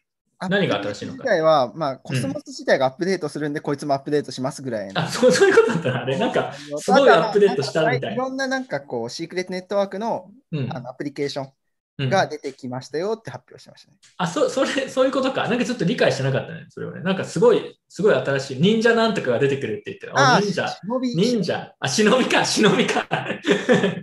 ごめん、シノビね。シノビが出てきたって言結構面白いなと思って見てます。あのって。シノビって何何なんですかね？あのシノビはシークレットネットワークってあの中の情報が見れないっていうハードウェアを使ってるので、うんそこにビットコインのあの秘密鍵を入れ込んであげて、うんうんうんコントラクトでビットコインの秘密鍵をかあの自動生成して、あのそこの、えー、とそこをそいつらが、えー、と勝手にシークレットネットワークあの、そいつらに対してビットコインを送ったら、勝手にそのコントラクトがビットコインを、あのあラプト BTC をシークレットネットワーク上に発行してくれるみたいな。あーで、その上で、いわゆるシークレットコントラクトが走らせられる走らせあのシークレットって何を秘密にするかっていう話があると思うんですけど、今回の場合は、コントラクトにビットコインの秘密鍵を持た、アドレスの秘密鍵を持たせて、で、そこの上であのビットコインの、えーラプト BTC を発行したりするっていう。うん、ああ、なるほどね。やるっていう。あ、じゃあそこのブリッジの部分が、まあ、ハードウェアのところ、うんまあ、ハードウェアの信頼信頼というか、はあるのかもしれないですけど。おっさんの、信頼かハードウェアの信頼に移ったなるほど。って感じですね。あで結構まあ面白いプロジェクトかなって、あのうん。まあ、完全なおじさんブリッジっていうのは、今のところ実現できないんですけど、まあ、今回の場合、インテルのおじさんを信頼すれば、うんうんうんうんなるほど、なるほど。うんこれってでも別に、本当はシークレットネットワークじゃなくても似たようなことはできるのかな？例えば。まあそのハードウェア的な特性が同じであればって、そのつまり中身が見れるあの、ビットコインの秘密鍵を盗めるっていう状況じゃなければ OK っていう。うん、なるほど。だそういう状況を今、暗号学的には作り出すのすごい難しいというか、ほぼほぼ無理なので、ハードウェアに頼るしかないっていうところで、まあ、インテルのおじさんを信用する方が、よくわかんないシークレットネットワークのおじさん信用するよりいいよねっていうところですね。うん。なるほど。だから自分がね、忍びが出てきたって言って、こう忍びかと思ってたら、その直後にこの事件があったんで、ああ、なんかかわいそうと。かわいそう。かわいそうだなと思いました。忍びの注目がこれでまたなくなったと。だって忍びは結局、あれですかねラあの、おじさんブリッジっていうのは関係ないですよっていうのが歌い文句なのに、なんかおじさんロールバックが、あの、そうだね。これおじさんロールバックだね。新しいロールバックされたらいくらなんでもおじさんブリッジなくてもね、んどうしようもないんで、おじさんロールバックは。まあ、まあ、まあ、しまあ、こういう、こういうのは、自分、正直に言うと、まあね、こういうのはもともとそんなに、まあ、ソラナの件もちょっと近いかもしれないですけど、あまりこう分散っていうのも期待していないので、個人的には。まあ、なんか、まあ、そうかっていう感想ですね。まあ、ただ、なんかハードウェアのところとかで新しい、まあ、技術を試してるっていうところがあって、それがなんか全体にとって、なんか利益利益というか、まあなんか公益的なものがあるんだったらいいんじゃないっていう感じですね。うん。そんな感じですね。はい。まあでも、シークレットネットワーク、旧エニグマはね、結構やっぱ好きな人もいますからね。うん。プロジェクトとしてはすごい野心的というか、面白そうですよね。はい。というわけでね、ついにモッチー来ましたよ。そろそろモッチーがなんか、こいつら何の話してる これ こいつら長々と何の話をしてるんだと。申し訳ないで。も生ハゲさんの説明す多分めちゃめちゃ分かりやすく説明してくれてるなと思ってなんか感心するとともにちょっとシークレットネットワークのなんか詳細はさっぱり分かんなかった。いやもうなんか知ってる、知ってる前提。いや違う、知ってる前提になっちゃってるっていうことだよねそう。そうなんですそうなんですあそれがもう下手っていうことですよ、もう。なっちゃってるのがもう。まあでももう今日その話したらそれだけで終わっちゃうから、もう今日はもうあまあまあ、そうです。ね。30分くらいかかりますから。はい。というわけで、えー皆さん、あのーお待ちかねかどうかわからないですけど、反省家の NFT 企画のね、えーやつがついに来ましたと。はい。で、えーちょっと今日イラストが一部もう来ているので、それを見せつつ、えーあたまあ、前回はカウンターパーティーとモナパーティー上でしか売らなかったんですけど、えーポリゴンとイーサリアム上でもオープンシー上で売れるようにちょっと対応したので、それをちょっとやってみようかなと思ってます。正直ね、でも今日これ、前回はやっぱりこう一発目っていうところもあって、こうみんなが記念買ってみるかっていうのがあったと思いますけど、今日買、どうなんだろうなとか正直に言うと思ってまして、まあ、あの、半信半疑ですが、我々もやってみようと思います。ただ、イラスト自体はすごい面白いのに来たんで、さすが旧メモチェーンアーティストって感じですね。ちょっと誰かジャケ買いしてほしいです、本当に。ジャケ買いみたいな、ジャケ買い感覚で買っていただけるとって感じです。こちなみに今日は発表ないですけど、生ハゲがすごい、俺イラスト投稿来ないんじゃないかってずっと心配してましたけど、一応生ハゲなやつにもね、結構、あの、まだ完成してないけど良さそうなやつが来たんで、救われたよ、生ハゲが。東さんが一人だけ買うっていう、こう本当に嫌なので。うん、最悪誰も買わなかったら自分がオープンシーっぽくウォッシュトレードで自分で買います。自作自演最低だよ、それ。もうね、やで自分でちょっと欲しいんだよ、自分でも。でもちょっとそんなの買っちゃったらさ、もうルルール違反というかさ、もうなんか何でもありになっちゃうでも、あの絵は結構僕、欲しいね色使いがで良かったですね。あと、金五郎さんの絵が良かったですね。金子のやつも今日は出ないけど、結構いい作品が、あのまだ来てますね。修正中なんで、まだあれ、はい。というわけで、今日発表されるのがこの4つですね。で、ちょっとまだ清書が完璧に終わってないやつもあるんで、もしかしたらこうちょっとだけ後で修正される可能性ありますけど、大体もう完成版って感じですね。はい。もっちどうですか？もっち。もっち DeFi の発言のやつはもう、この動画のサムネにもしてるんですけど、あれはそうですよね。どうですか？いや、なんか、あの、めちゃめちゃ嬉しかったです。なんかイラストのタッチも可愛くて。なんか私もこれ、イラストって本当くんのかなって、ちょっと半信半疑だったんで。俺を疑っていたと。メモチェンアーティストたちをいま。すよ。書いていただけて。いや、たくさん来ていただきて、で、件数だけで言うと多分40件くらいですね、来てて、まあ、もちろんあの、ぜ全部が通るわけじゃなくて、明らかにネタで狙ってきてるやつもあるんだけど、はい。うん、まあでもたくさん投稿していただいてますね。ありがたいことに。今日はこの4つ、ディファイ、モッチのディファイが流行るはずないっていうのと、ビットブリットさんの押し込まれたことない人たちには分からないですよ。これ俺好きなんだよな。で、じっちゃまのお前はただのかまってちゃんだっていうのと、浅山さんの嫌いならぜひ他行ってくださいねっていうね、4つですね、紹介して、えーリンクもツイッターかなんかで、えーなんだろう、あの公開しようとも思います。流そうと思ってます。はい。じゃあ、行きます。まず1個目。まあ、これもうサムネに使ったんで見たことある人いると思いますけど、モッチーがディファイに切れてるやつでね。これ俺顔がね、いい、すごいこう、センスあるなと思って、こう、なんとも言えない顔。なんかしかもなんか横にちゃんとケバブを書いてくれてる。そうそうそう、細かいんだよね。ケバブとか入ってる。そうそう。メタマスクとか入ってるからさ。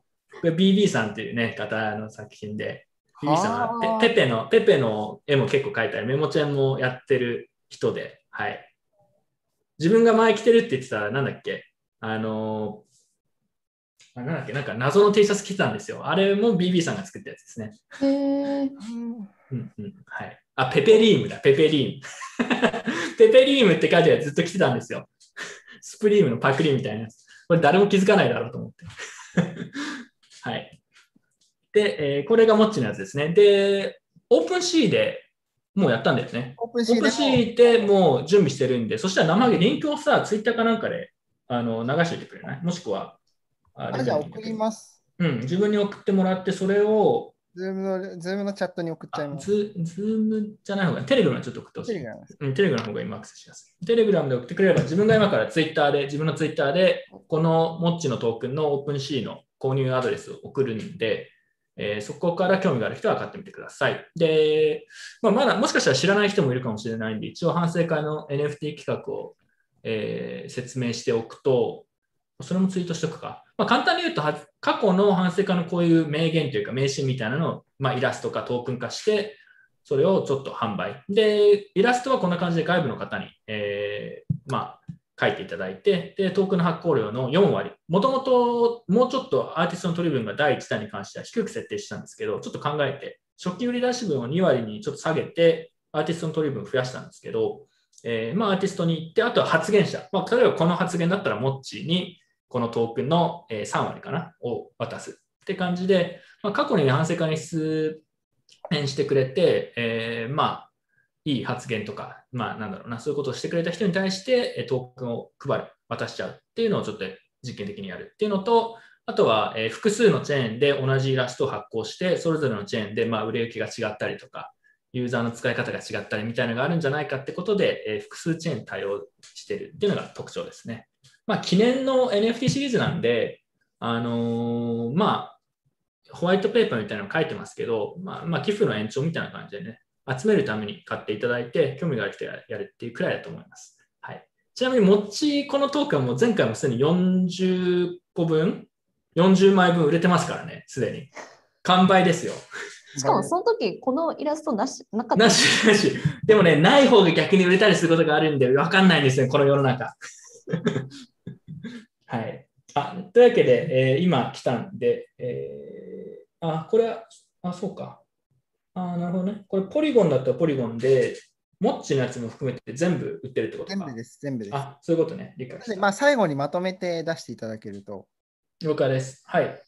そしたら、とりあえず作品一旦全部紹介してから、えーポリゴンだったらここ行って、えーイーサだったらここ行ってって感じでリンクをツイッターで共有するんで、そちらを見てみてください。ちゃんと今回、イーサとポリゴンはちゃんと IPFS に画像をあ、そうなの？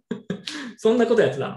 ちゃんとアップロードをしているので、あのちゃんとあの OpenSea のなんか昔、ちょっと前に村上龍さんのあの作品を OpenSea 上で上げてたって上げてて、それは村上龍さんの作品をなんか OpenSea のあのサーバーに上げてるだけだだけで販売取りやめになっちゃったんですけど、今回 IPFS なんでちゃんとしてます。あと、ちゃんとあのコントラクトもあの一応、チョコミントっていうサービスを使って出してるだけなんですけど、コントラクトも一応独立したコントラクトでやってます。なはい。で、でもややっぱ今回やってみて、イーサは特に OpenSea だと、なんかこう、複数枚発行のスキームはちょっとやっぱ対応しづらいなっていうのが知らなかったことなんで人力ポ、チポチですね。人力でポチポチしに、しまくるっていう。うん、まあ、1枚、一枚限定発行は1枚限定発行で、それはそれでこう、いい部分もあるんですけど、個人的にはどちらか、どっちかというとこのイラスト一つに対して複数枚発行の方が、個人的には慣れてるし好きなんで、まあ、そういう用途は結構プラットフォームによってやりやすい、やりにくいとかあるんだなっていうのは自分も初めて知りました。ポリゴンの方がやりやすいんだよね。はいい。や、もうどっちも変わんないですどっち。も変わんなかった。どっちも変わんない。ポチポチが多いです。本当にポチポチが多いです。あの、30枚発行するのに、だいたい1個で、片方で1時間ぐらいかかる感じです。えーで、えーモナパーティーとカウンターパーティー上のモッチートークンは初期販売分に関してはもう全部売り切れ、売っちゃったって形になるんで、おーそれぞれ20枚分なんで、えーイーサとポリゴンでそれぞれ10枚ずつかな、これは売り出します。それで合計60枚で初期販売分おしまい。モッチートークンはちなみに売り上げはすべてモッチーに行きます。我々取らないんで、これ全部モッチーの収益になります。モッチーなんか一言お願いします。あれ、このスト描いてくれた人には来ないんですはい、もちろん、これはトークンを渡します。トークンの4あそうですよね割渡します。はい。なので、それをどうするかは、まあ、BB さんが自由に決めるって感じです。ね売ってもいいですし、誰かにあげてもいいですし。はい、これで引っ越しさせていただきます。ガチで、これで引っ越しさせて、敷金、礼金になったみたいな。はい。というわけで、次行きましょう。次がこれですね。ブリットさんの名言に対して押し込まれたことない人たちには分からないですよという、これね、分かってる人からしたら、これ本当鮮やかだと思う。これ、無駄なことはしなかったみたいな。自分これ見たとき、最結構初最初の方にこれ来たんだけど、一人で30分くらい笑ってました。これマジで元ネタと元ネタを見てから見るとさらに面白いですね。これうん、元ネタもち知らなかったんですよね。で、はい自分共有して。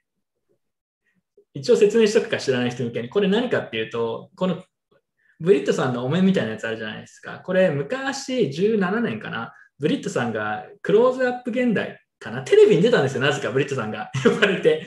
なんかその仮想通貨投資家みたいな感じで。で、なぜ何を思ったか分かんないけど、ブリットさんがこの仮面をかぶって出演したんですよね。しかも仮面の上からこのメガネをさ、なぜかかけててさ、これ意味がわかんないってなるじゃん。で、ビットブリットみたいな。でもなんか顔がバレると困るんでって言って出てたんだけど、でもビットブリットって検索したらすぐ顔出てくるから 意味ないんだよね。もう全部に意味がなくて、もう メガネずれてるし。で、まあそういう事件があったので、その顔を引っ張ってきて、これは比較的最近、去年かな、あのネタにしたあのビットコイナーがパーティーの 端っこで押し込まれてる図みたいな の組み合わせたってやつで。これ鮮やかだなと思いましたね。これはイラスト力とかではなく発想で買ったみたいな。はい。いや、ブリッツさん本当にこうなってそうで本当受けるんだよな。想像できちゃうんだよ、もうこれ完全に。情景が目に浮かぶということですね。はい。で、これは、えーまだトークン発行、発行、売り出しは全然してないので、えーこの後、イーサリアム、ポリゴン、モナパーティー、カウンターパーティーの4つのプラットフォームで、それぞれ15枚ずつかな？まあちょっとプラットフォームによっては枚数ちょっと違うかもしれないですけど、まあですね10枚ずつ。うんそうですね、10枚、15枚ずつくらい、えー売りに出すので、まあ、興味がある人はコレクション用に、えー買ってみてください。でもこれ、ブリットさんがさ、これ1枚も売れないでほしいですって言って、そっちの方が芸術点高いって言って、NFT 発行したのに誰も買わないって感じで押し込まれるみたいな。なので、これに関してはね、なんか全然売れない方が受けるんで、皆さん買わないでください。あの、結構、コメントで売り込んでますよ。え、どこ？どこ？コメントで？これ、本当僕僕自身こういう状況を経験しまくってるんですよね本当だ。コメントをされてるので、やっぱと思ってるんじゃないですかね、私は。ブリットさん、いや、この押し込まれる経験が今日もこれまた一つ増えることになるんです。誰も買わないって、このトー。これみんな買ったら買ったでこう押し込まれるですよね。それはそれでまた押し込まれる。みんな誰も買うねやって言ってみんな一斉に買ったらそれはそれで受けるし。いや、これブリットさんが本当にね、こうなってるのが本当に想像できるから、まあ、これは素晴らしい作品だと思いますね。はい。鮮やかな。って落ち着くよねって。ブリットさんの押し込まれエピソードがあったらコメントでぜひライブ放送中に教えてください。ブリットさん。はい。というわけで次行きましょう。次。あ、これはじっちゃまのやつですね。お前はただのかまってちゃんだってやつで、ちょっとこれもしかしたら最後のイラスト若干清書で少し変わるかもしれないですけど、えこういうイラストが来てます。これもセンスすごいね。うん。どうですか？もっちこれ結構好き。いや、好きです。なんかテイストもすごい可愛い。おパイプイス。知ってます？これ元ネタパイプイス。あすすすいません、それ知らなかった。ああ、これは、これでも俺自分で説明するの恥ずかしいな。なんで俺がネタ、ネタを自分でこう 解説しなくちゃいけないのかっていう。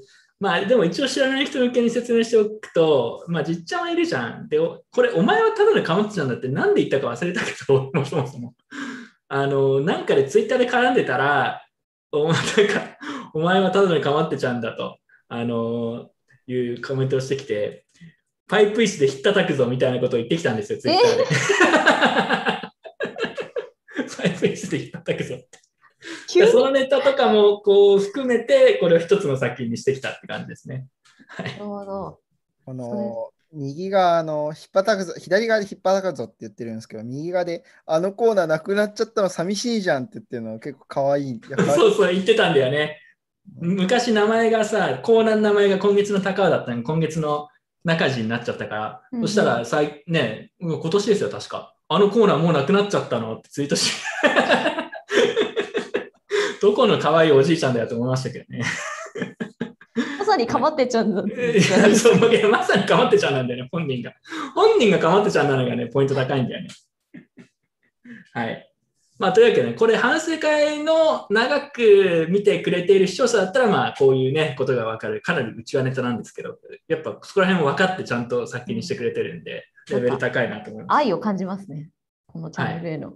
そうそうそう。いや、これね、しかも、イラストのやっぱりレベルも高いし、こう、このバブル感、なんかこの、なんかこのさ、ディスコのなんかね、あれ、ミラーボールみたいについてそうな雰囲気もいいですよね。そううん古い感じ。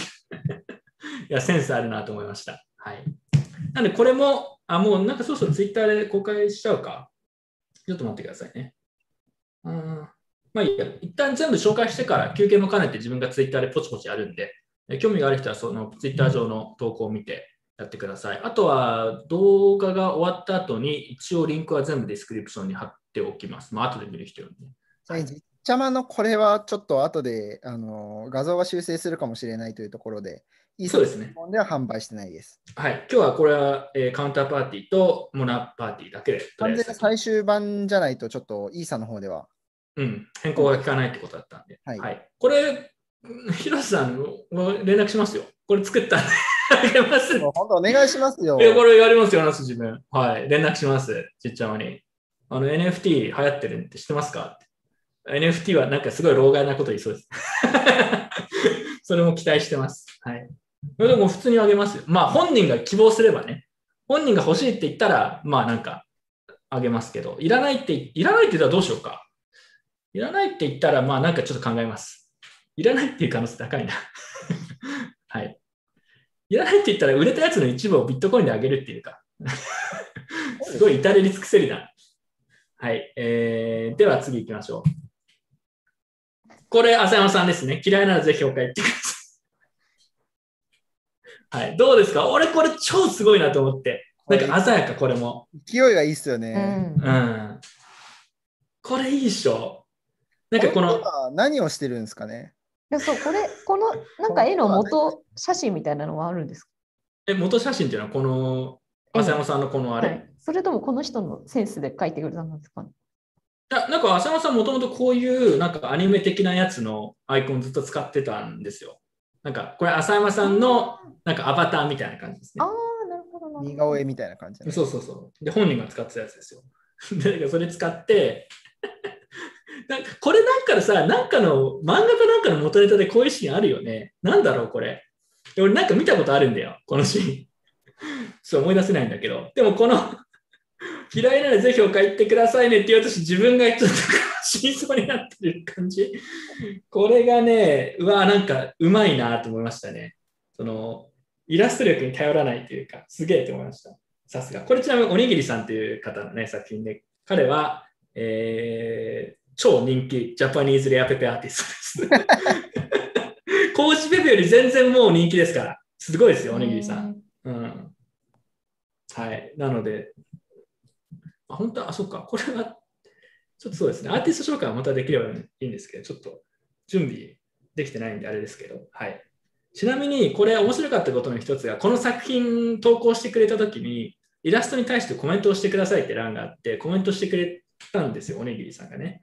で、コメントを見たら、とりあえず別に浅山さんが嫌いとかではないんですけど、怒られそうで怖いです。なんか怒られそうになったら 責任取ってくださいみたいな俺が コメントで。俺が責任取るのみたいな。で元部、元部の写真、バッキーの元部の写真を送ってきました。俺が守らなくてはいけないっていう写真を。はい。まあ、というわけでね、えー、浅山さんのやつです。これで全部かな？はい。というわけで、これ全部なので、えー興味がある人向けにリンクとかを今自分の方でツイッターで流すので、興味がある人はそれを見てください。あとは動画撮り終わった後にディスクリプションも、えーやっておきます。はい。えっと、モナパーティーのリンクどこ？あモナパーティーもあるんだよね。ちょっと待ってくださいね。えーっとね、ちょっと待ってね。じゃあ、小休止も含めて、えー、ツイッターでやるので、はい。小休止してください。はい。聞いてる人も小休止してください。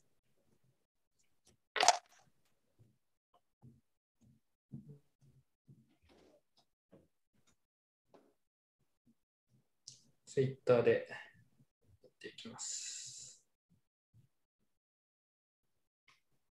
えーっと、これもね、浅山さんに自分の方で連絡して、提案はします、最低でも。こういう企画をやってるって、こういうイラストが来たんで、受け取ってくださいというふうに連絡しておきます。はい、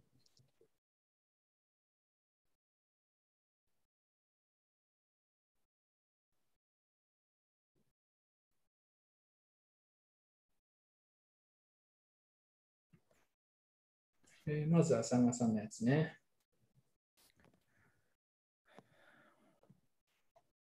で、次が、ブリットさん。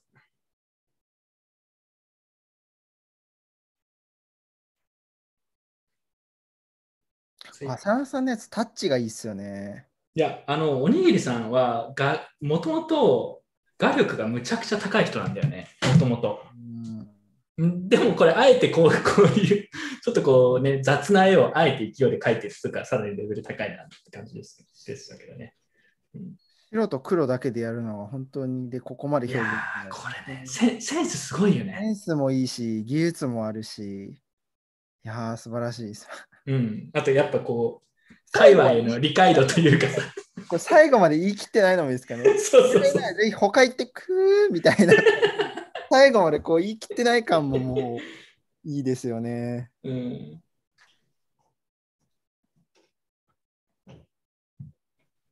この中でちなみに名前が一番好きなのどれ？個人的に。僕はあの最初、モッチーさんのが一番好きだったんですけど、うんうん。こうひたすらイーサになんか、イーサとポリゴンにこの画像を並べる作業をしてるうちに、浅山さんが一番好きになりましたね。浅あ浅山さん捨てがたいね。最初、こうやっぱ見た目がす、その色使いがすごくあの綺麗なんで、うんうんあのモッチーさんのが一番こう頭に残るんですよ。うんうんうんとか、あの見た目のかこう、ね、センスが結構すごくあるなと思って、これが一番好きだったんですけど、こうイーサとポリゴンにひたすらこのオープンシーンにひたすらこの NFT を並べて 作業するうちに、浅山さんと目が合う回数が増えていくんですよ、こうだんだん。浅山さんこれがバーって並んでるんですけど、こう浅山さんと目があ合ってくるんですよ、こう目が合っちゃうんですよ。で、こう、マーシャルさんと目が合ってるうちに、だんだん浅山さんに惹かれてくんですよね。マーシャルさんのこう死にそうな、このさ5秒後に死ぬこの感じにこう、浅山さんディスってる。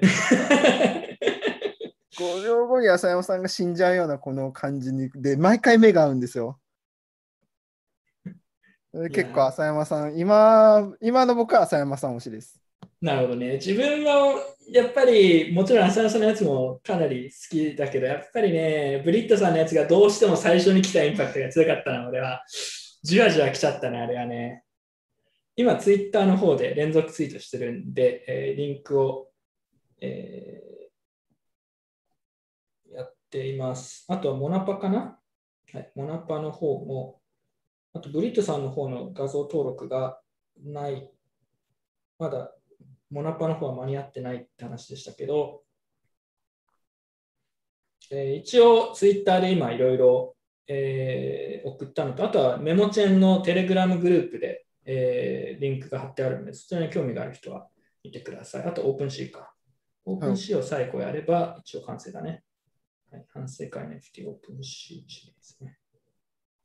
これでも浅山さんのやつ、私、今言われて気づいたんですけど、はい、確かにこのなんか消えかかってる、なんか他行っての手のところから本人も消えてるって、なんかそれすごいかっこいいセンスだなっいや、これだからおにぎりさん、センスやばい。ちょっと俺、うんおにぎりさんの他の作品見せたいわ。ちょっと待って。た確かにそれめっちゃ気になります。気になります、うんいや、俺自分も見せたいんで、ちょっと待ってくださいね。今、おにぎりさんね、日本の、日本のね、人気のジャパニーズペペアーティストがね、数人いるんですけど、トップがなんか4、5人いるんですよ。うん超売れっ子が。いや、おにぎりさんはそのうちの一人ですけど、ちょっと待ってくださいね。えーっと、見せます、見せます。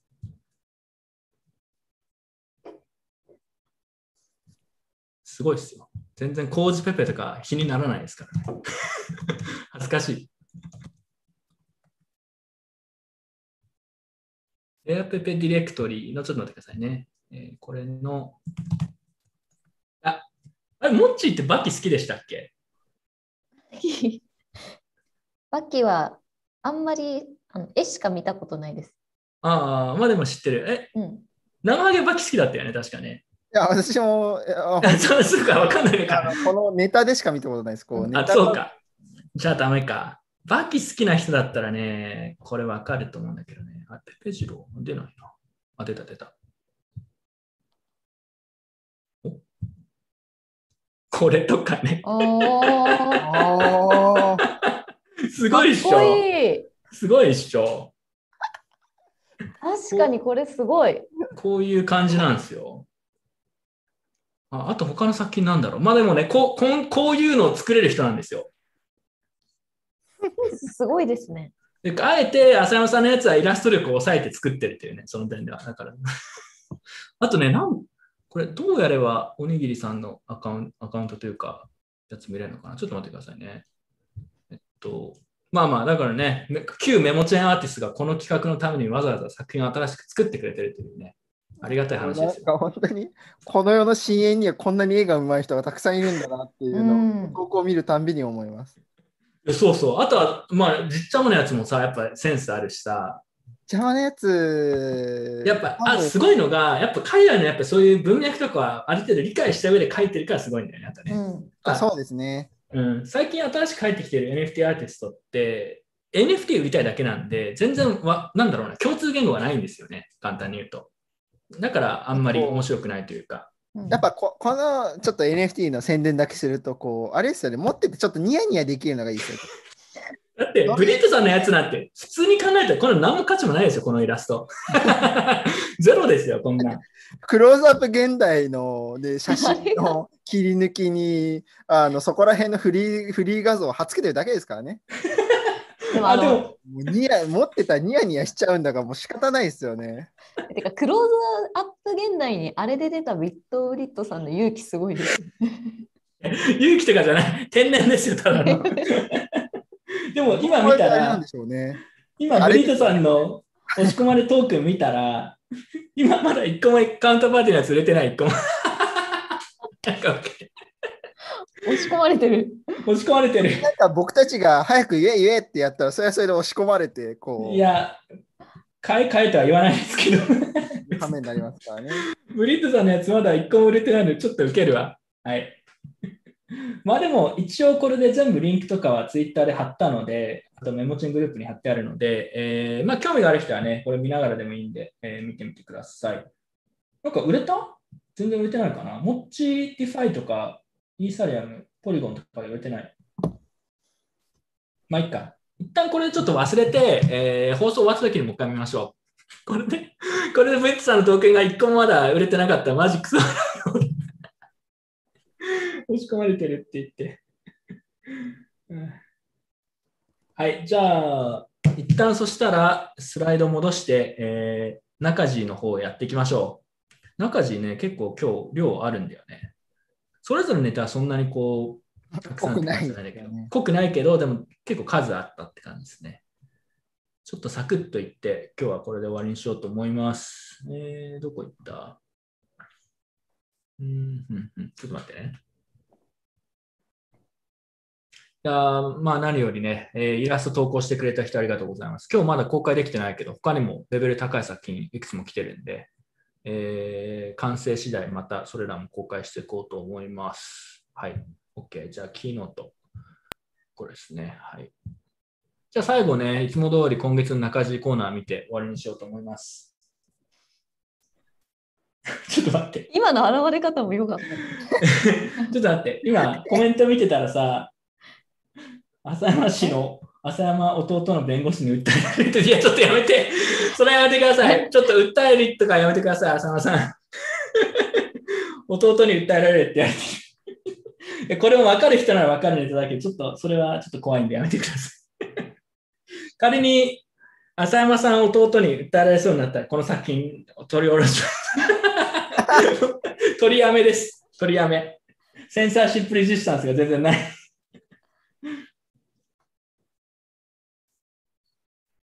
はい、えー、次行きましょう。えーはい。というわけで、えー、いきます。最後ね、えー今月の中地いろいろ見てって、今日はサクッとおしまいにしようと思います。じゃあ、もっちコメント、この中地コーナーはぜひいろいろよろしくお願いします。はい。早速来ましたね。これこそまず名言だよね。まずコインベースジャパンが日本で一番ビットコインについて詳しい人を教えてくださいっていうね、迷走した、これそもそもこのツイート自体が面白いんだよね、そもそもね。これどういうツイートだよっていう。コインベースジャパンのツイッター運用してる人、本当誰か気になってるんだけど。で、それに対してアフタービットコインを書いてる中島さんではないでしょうかって言ったら、そうですが何かって。そそのツイートを出すの忘れました。すみません。まあでも、ここ書いてないけど、そうですが何かって ツイートしこれ引用リツイートで、て。いいよね、中島さんね。うなんか可愛いんですよね。かわいいっすね。魅力ありますね。いやなんか、ここれ見ても、ここまで堂々とすると、普通ってこういうのって、このこの人もそういう釣りでやってるの見え見えじゃないですか。こう そうなのかな？わかんないけど。あの釣れたらいいなぐらいの感じで、釣りでやってるの見え見えなんですけど、こうそうですが何かって堂々と来られると、もう釣りじゃなくなっちゃうんですよね。もっち、中島さんは知ってますか？このコーナーを通して知ってますかね、中島さん。そうですね。なんかこの間、詳細を教えて、初めて教えていただきました。え、どういうこと？詳細初めては。あ、えあウィキペディアで見せたやつね。ああ、じゃああれ知らなかったの？誰この人みたいな。うん。だから今月の中地っていつもなんだろうと思ってます。そそれで、なんだろうと思っても一応聞いてるっていうのはありがたいですね。はい。いえー次行きましょう。次行きましょしますね。う。うん、そうですが何かって名言すぎる、ね。その後、ウキウキで、あのこれさ、これ、これを NFT にしてほしいんだよね、俺これ。この画像自体を。もうこれだけで完成してない、なんかもはや。もうこれ直すとこないんだよね、この画像。うんで僕結構好きなのが、この中地の左後ろとか、み僕たちから見ると右後ろのアフタービットコイン、アフタービットコインちゃんと並べて。すごいんですよ。これさ、堂々とした感じでさ、日本人の金融リテラシーが未熟。で、右上が日本人は仮想付き、仮想通貨付き、草コインにも投資って書いてあって、もう全部がいいんだよね、これ。これ最高完成度が高いですよね。うん、これぜひ、あのー第1シリーズがね、うまくなんとか終わったら、第2シリーズ以降でこの作品だみんな作ってください。これをぜひトークン化してほしいです。俺も欲しいわ、これ。そうけるわ、これ。で、これとかもね、なんかこれコラなのかなみたいな、そのなんか全体的に。これ本当の画像なのかどうかよくわかんなくなってくるんだよね。これちょっとこれで中地の授業ちょっと受けたいなと思って。受けたいね、これ。待って、上限に達す？あ、そっかそっかそっか。これでも多分本気で撮ってる写真のなんかの記事かなんかであの取材されたやつですよね、中島さんが。いやいいなぁー、いいよね。なんかじわじわ来るよね。可愛いんですよ。本当に可愛いんですよ。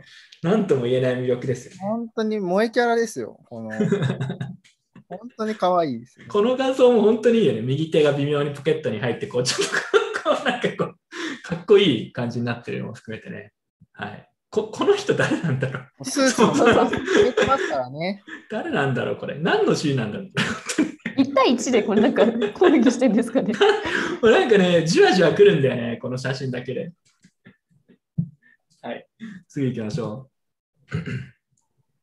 あ、これね、まあこれミームですね、ツイッターで流れてた。まあ、クリプトインベスターがまあインフルエンサーを信じてね、こう最高ってやったら、実はこう裏から、裏で見るとこうなってると。っていう、こういう画像ですね。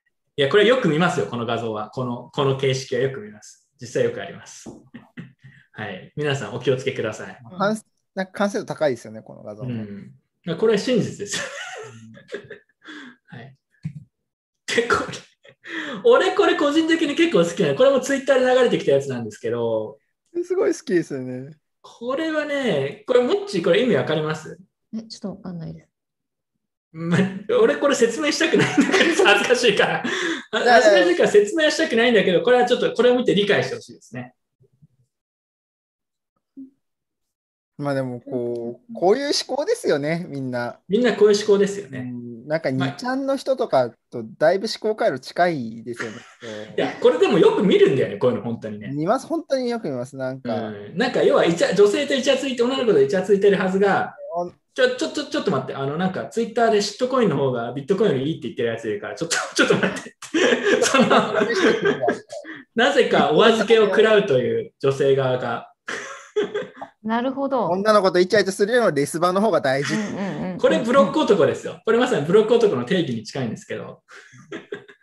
どうですかねこういう男性は。えー、でもなんかちょっといいかもしれないです。ちょっとちょっと待っていやいやいやいいやどういうことですか？いやなんか被害者。そ いやそんなになんか打ち込めることがある人ってなんか。ちょっといい。打ち込んでるのもこれツイッターでツイッターでなんかっていう別になんかこれってなんかこうビットコインの開発とかビットコイン周りの開発をしてるとかライトニングやってるとかでそうねすごいこうさ高尚なことやってるんだったらいいんだけど俺がビットコイン偉大にするんだみたいなこと言ってたらこれ別なんですけど単純にレスバしてるだけですから この後出るけど、雄三ですよ、これ、雄三。これ、雄三ですよ、つまり。この後出ますけど。雄三ですね。ちょっとモッチーさんがこうコメントしにくくなるんでやめてください。あのちなみにコメントでモナパーティーの押し込まれ画像が出てないみたいですが大丈夫かなんかっていうコメントいただいてるんですけど、ちょっと画像のモナパーティーの方はこれ対応が間に合ってないみたいなんで、あの大丈夫です。あの画像自体は後で差し替えできるんで入れておきます。はい。はい。まあ、というわけでね、これね、たまにこういうネタ流れてくるんだけど、個人的には結構ツボなんだよね。あ、これ、カスオニシですね。冒頭にも出た。これ、俺結構好きなんだよね。なんか、N、ラブレターかなんかを、テキストファイルかなんかを NFT にしたのかな、要は。NFT、NFT にしたというかね、まあなんか、うん。かそれを、その画像を使って、ラブレターの画像を使って NFT 化してやったら、それを転売されたと。それを女性にあげたらしいんですよ、その NFT を。そしたらそれ速攻転売されたらしい。これ結構面白いですね。これちなみにこの送られた女性の方はあの僕と一緒にあの10万円生活してた JPYC 選手ああ、その人？JPYC 生活してた方ですね。一ノ瀬奈子さん。?JPYC ギャングの方ですか？え、じゃあ面識あるんですか？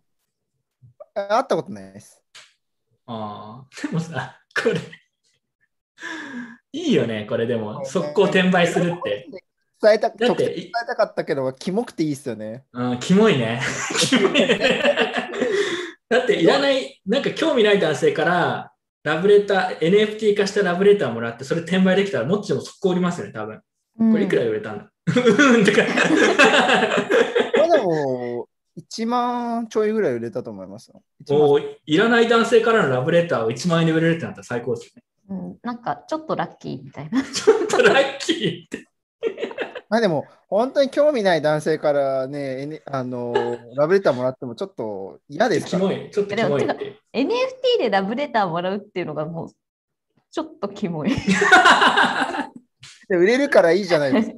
えそうだ、売れますよ、それ使って。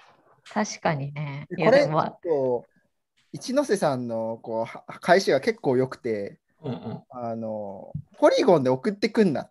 本気ならポリゴンで送ってくるなって。あ、イーサリアムでやれって言ったのそうですそうあ、ガスコストかけてこいと。私のために、うわー、女性そういう考え方あるよね。ななぜかコストをかけさせたから無駄に。何このプルーフ・オブ・ワークみたいな。ちゃんとなんかこう、例えば告白するときサイゼよりもなんか、ちょっといいレストランの方がいいじゃないですか。確かに。これサイサイズだったってことですね。そうこれサイゼだったえ、これわかるんですか、もっち、やっぱり？これ同じラブレターだったらコストがより高くなる方で買ってこい、やってこいみたいな。いや、なんでそこ、まあ、そこ格安で行くんだみたいな。サイゼリアかロイヤルホストだったらロイヤルホスト。ちょっとごめんなさい。なんか高高級店のみみんなが分かる高級店がちょっとよく分かんなかったけど。なんかフレンチとかで、フレあンチそうそうそうですね。いや、でも、お願いそれ感じお願いします。よくなんかよくわかんないけど、そういう感じ。でも NFT どっちで発行してもそんなこの用途だったら変わんないんだけどね。でもそこでイーサリアム本気だ本気だったらイーサリアムで発行してコストかけろって言ってるのはちょっとウケる。それ受ける それはウケる。うん、それはめちゃくちゃウケる。しかもなぜかもっちそれなんかわかるみたいな。いや、まあ、サイゼでね、キモいラブレター送ってきたら、それ嫌ですよね。ここでみたいな。NFT のさ、いろんなブブロックチェーン上でどのブロックチェーン上で発行するみたいな、まあ自分たちも今回やってるけど、実はその話結構関係あると思ってて、うん、単価とかにも影響してきますよね。もしかしたらイーサリアム上のこれから発行するトークンが結構他のプラットフォーム上よりあの単価が高くなる傾向にあるかもしれない。インスタ高いっすからね。うん、そうそう。とかっていうのもあると思う100円ぐらいし、案外、まあ割と重要な話だったりはしますね。うん、はい、次行きましょう。まあでも、まあ結論から言うと、仮想西キモいな。ちょっと最近あいつキモくなってんだよな。公開公開でディスってるだけ。さすがにこう仮想日産のこう名誉のために言うと、このキモい文章は狙ってるとは思うんですけど、いやいや、半分マジだよ、こいつ。いや、マジっすか？仮想西ね、なんかなぜか俺と出身の市が一緒だから同じカテゴリーに入られるのがちょっと困るんだよな。お互い様かもしれないけど。でもこの前から思っていた気持ちをクラブハウスで直接伝えたかったけどって、なんでクラブハウスやねんっていうのが気持ち悪いですよね。クラブハウス、まあ、多少狙ってやってるんでしょうけど、結構ナチュラルな才能を感じますね。キモくなることに関して。ナチュラルキモさを感じますね、それは。ちょっとモッチーが若干ガチで弾いてるから次行きましょう。普通に個人の悪口みたいになっちゃってる。いや、一応言っておきますけど、僕はね、仮想西君と仲いいのでね、大丈夫です。はい。えー OK コインジャパンの結構できる人がいるみたいなんですよね。これ超好きだな、俺、これ。これいいね。泣いたサンキューや頑張るで。誰これ誰がやってんの ?OK コインジャパンの人。前もなんか面白いツイートしてたよね。あとこれ結構素晴らしいなと思う。これゲース高いなと思ったのこれなこのこの人の絆さんのこう中身に触れてないんですよね。だからあの地味にコンプラに触れないんですよね。動画がいてもこう中身に触れてないじゃないですか。泣いた全くそうだね。うん。サンキューや頑張るでしか今言ってない。これ、多分分かってる人だよね。これ元ネタとかそういうのをそれさ。でも分かってるし、こうこの公式アカウントを運用する術も分かってるっていう 確かに。レアな方です、ね。OK コインジャパンのツイッター運用者の方、結構できる人です。ということでね。ちょっとコインデスクのツイッターの人、ちょっと見見習ってください。コインデスク、コインデスクじゃない、違う、コインベースか。あ、コインベースだ、コインデスク。コインベースと今度、今度レスバしてほしいですね。慣れ合わないでほしいですね。なんか時刻が見えそう、結構。はい。まあ、我々は OK コインジャパンも、コインベースジャパンも応援しております。はい。次行きましょう。あ、これ生揚げね。JPIC。これ、もうだいぶ前の話だね、これね。これ、そろそろ抽選やります、ちゃんと。あ、これまだやってないの？僕まだあのあの時使ってたカバンの中に入れっぱなしになってます。これちゃんと全部読んだの？クリプトエシン JPIC で買ったやつ。読んでないですよ。もう未プレゼントなんです。僕あの今夜軽く立ち読み立ち読みしました。ちゃんと読まないと、これ。結構きついっすよ。何ペ結構、結構量あるの、これ。えナイスナイスナイス。あの十分読みます。いやこれ、中身気になるわ。うん、自分では絶対読みたくないけど。ちゃんとこうこの条件満たしていることの選別だけはして、あとはルーレットやるだけなんですけど、うんちょっとやったら、あのね、あのメッセージお送りします。あじゃあ、ルーレットしてぜひ配ってあげてください。はい。この名称。次。あこれ暗号通貨岩直さんね、たまに我々も紹介させていただき、これ、やっぱすごいよね。センスすごいあるなと思って。これ実ちゃものやつなんですけど、反省会 NFT の参戦お待ちしておりますということで 書いておきました。カナキャッシュがね、生きていたというね。生きてたんですよ。9月の16日にですね、もうカナゴールドの先輩と言っても過言ではない。先輩というかなんだ、カナゴールドの元祖ですね。元祖元祖だね。カナゴールドの方が最近は有名になっちゃいましたけど、カナゴールドを生み出した人と言っても過言ではない。カナキャッシュさんがしばらくツイッターで動きがなかったんですけど、久しぶりにツイートしたと思ったら、なぜか今月の中地のタグをつけて、しかもこれ見てる、多分 見てくれてるんですかねカナキャッシュ。あのはい。反省会の方を。カナキャッシュって本当に女性なんでしたっけ？もはやどういう人かは全然あわかんないもはや僕の中でこう概念になっちゃってるんで、もう。概念になってなんか女性だったらブロックヘッドポッドキャストの方にぜひ来てほしいですね。そちらでこう、ブロックとかに喝を入れてほしいですね。はい。いやーでもこれ、いやー僕結構感動して、今月の中地タグがついてるっていうことは、感動ですね、確かに。見てくれてるんだと思って、はと、カナキャッシュさん見てますか？っていう、い。シャウトアウトしていきましょうた。くなるような感じですね。しかもな、このラライジンが NFT 発行したって、本当どうでもいいやつをさ、どうでもいいからつけてくれてるんだろうけどさ、僕嬉しかったですよ。すごい嬉しかったです。ライジンが、N、え、これ NFT なの？これ。あーライジンの選手のなんかこう集めるやつね。まあまあまあまあ、プレゼンいいんじゃないトしますよってだけですね。あ、プレゼントしてくれるんだ。プレゼントだと思います。なんあ、かじゃあいいんじゃん？別に何もね、特にそういう案件系か、あ これじゃあ何カナキャッシュさんこれ欲しいと思って今月の中地のタグ使っただけってこと？これだってリツイートしたら。もらえるから、もらえるから。対象になるんで。それに使われたと。それも受けるな。はい。大門さんね、えーなんか特に理由はないです。すごい爽やかな笑顔で。ビットコインはこれからのこれに10倍くらいになる可能性があるみたいな。でもこれ記事ちゃんと読むとまあなるかもしれないけど俺はどうでもいいわってちゃんとちゃんとポジション貫いてくれてるからさすが大門さんって思いましたね まあでも JP モーガンももう結構扱ってますからね。うん。ビットコイン系のプロダクト確か。はい。まあこの爽やかな笑顔がいいですね。元祖。あ、これ、これね。これ超謎なんだけど、ハンガリーで、なぜかサトシ、サトシ仲本像がね、作られて、なんかいろんななんか人がたくさん集まって、えーってなんかやってたらしいですよ。ハンガリーってそんな、なんか仮想通貨、なんか意味がわかんないですよね、ちょっといろんな意味で。このしかもどう、この像もなんでこうなったみたいな、なぜこういうデザインになったのみたいなのを含めて、いろいろ面白い突っ込みどころがあるんですけど、はい。まあ、ハンガリーがね、これ、ハンガリー行きたいですね、これ見に。聖地巡礼。まあこれ見て終わっちゃう気がしますけどね。いや、違うんだよ。仕事で行くって言って、ハンガリーにこれ見に行ったら結構面白いじゃん。まあこれの前で反省会放送したいですね。そうそうこの前のそうして。いや、たまにね、本当そういうね、半分以上遊びの行った時の方が仕事がね、結構やっぱいい結果が得られるんです。これマジです。経験的にもそうです。何も考えないで適当に行った方が、なんか、今も付き合いがある仕事関係の人と会ったりとかそういうのよくあるんで、ハンガリーにもしかしたらすごい有用な、あれが、コミュニティがあるかもしれないですね。はい。次行きましょう。あ、これね。これもね、俺詳しく知らないんだけど、初音ミクの NFT みたいなのを発行するっていう、この NFT スタジオっていう、まあ、会社なのかな？がいて、こんな感じでやったんですけど、すぐやめちゃった。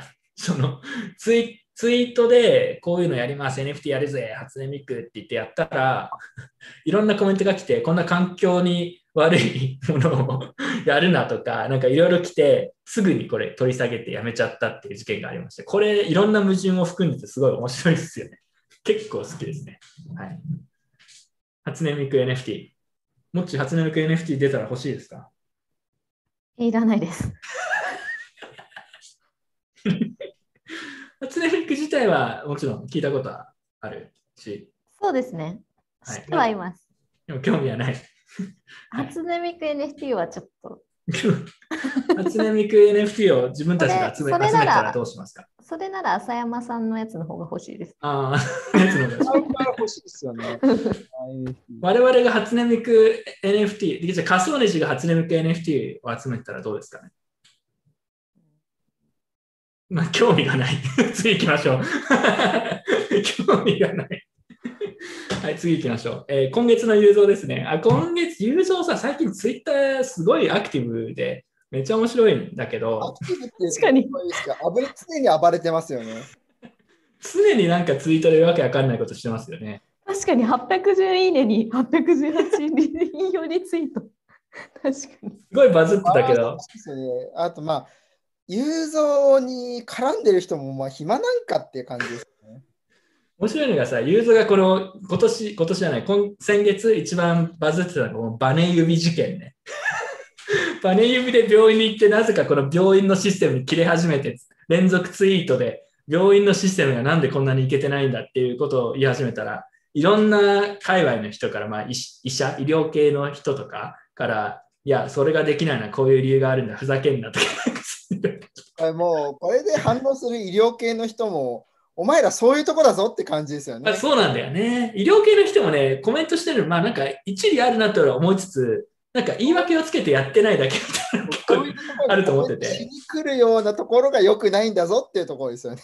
まあでも、雄三も雄三で、そんな雄三も雄三でこれ、あの、これ、あれですよね、なんか、娘が熱を出しちゃって病院に行ったとか、自分がちょっと体調、お腹壊しちゃって病院行ったとか、そうやったらいいんですけど、これゴルフのやりすぎのバネ指ですからね。は いしかもゴルフのややりすぎの 自分の責バネ任。指になったわけですからね。そういまだにちょっとバネ指っていうのがどういう状況の指なのか。いや、おなんかでもよく私も初めて聞いた。初めて聞いた、バネ指。常用感みた。いな感じだと思うんですよつく指の赤版みた。いなことですかね。これなんかこう、話を長い見てると、やっぱゴルフのなやりすぎでこうなっちゃった。っぽいんで、なんか、その後さ、先月別のトピックで、別の日にさ、なんかその、ゴルフ、部下は上司のゴルフに付き合うべきかみた。いなことをあと熱く語り始めてました。見ました。あ、見ました。あこれ、それそうですね。あの、なんか、部下と一緒に行ったかなんか、なんかみたいな、部下と一緒じゃないか、なんか、なんかそういうツイートしたら、ななんかまた来たんでしょうね。そういうなんか部下部下をなんかそういうのに強要するのは良くないみたいな、多分来て、それに対して、わ僕はこれこれこういう理由でこう思ってますって、こうまたツイッターし始めエンドレスですよ、もうだから。ご意見番みたいになってますからね。なってますね。はい。もっち、ちょっと雄三に一言。いや、ちょっと、ちょっとコメントできない。コメントできない。そこは、どう？そこは危ない。金光さん、お大事になさってください。金光さん、今週末は Wi-Fi から少し離れますわって言って、これ右下になぜかウインクしてる。意味深。もう、僕たちの需要分かってますよ。もう、もうこれこれ。金光さん何とと、何と戦ってるんだろうと思って、これ。いや、でもいい写真ですね。うんはいあ。と、こう、離れます和の和がいいです、輪がいいですね。少し離れますわって、これ。我々を、これね、あの完全に引っかかりましたね、我々もこれ。これは完全に紹介紹介させられてしまったと。完全に。あってなりますよね。うん確かに写真のチョイスが絶妙ですね、これ。いや、でもこれ、普通に写真楽しそうですからね、これ。いいいいですよね美味しそうなご飯食べてましたよね。なんか旅行されて。なんで我々、金光さんがどこに旅行で行ったかっていう議論をこう。結構美味しそうな和食っぽいものなんか召し上がっいいっすね。これどこなんだろうまあ楽しそうですね。はい。て。でも今週末は Wi-Fi から少し離れますわって言ってる。でもこれ、LTE かなんかでこれ投稿したら意味ないじゃないですか。ネット関係つながっちゃってるじゃんと思って。いろいろそこも含めて、まあさすがって感じですね。はい。えー次行きましょう。まあでも、友情のバネ指事件は結構面白いなと思いましたね。バネ指って何なのかってとこ、いまだに分かんないのを含めて、なんか全てがちょっと。コメントだって指が曲がったままになるやつっていうふうにおっしゃってる方がいらっしゃる。そんな、そんなでもさ、そんなひどい怪我じゃないでしょ、多分きっとこれも。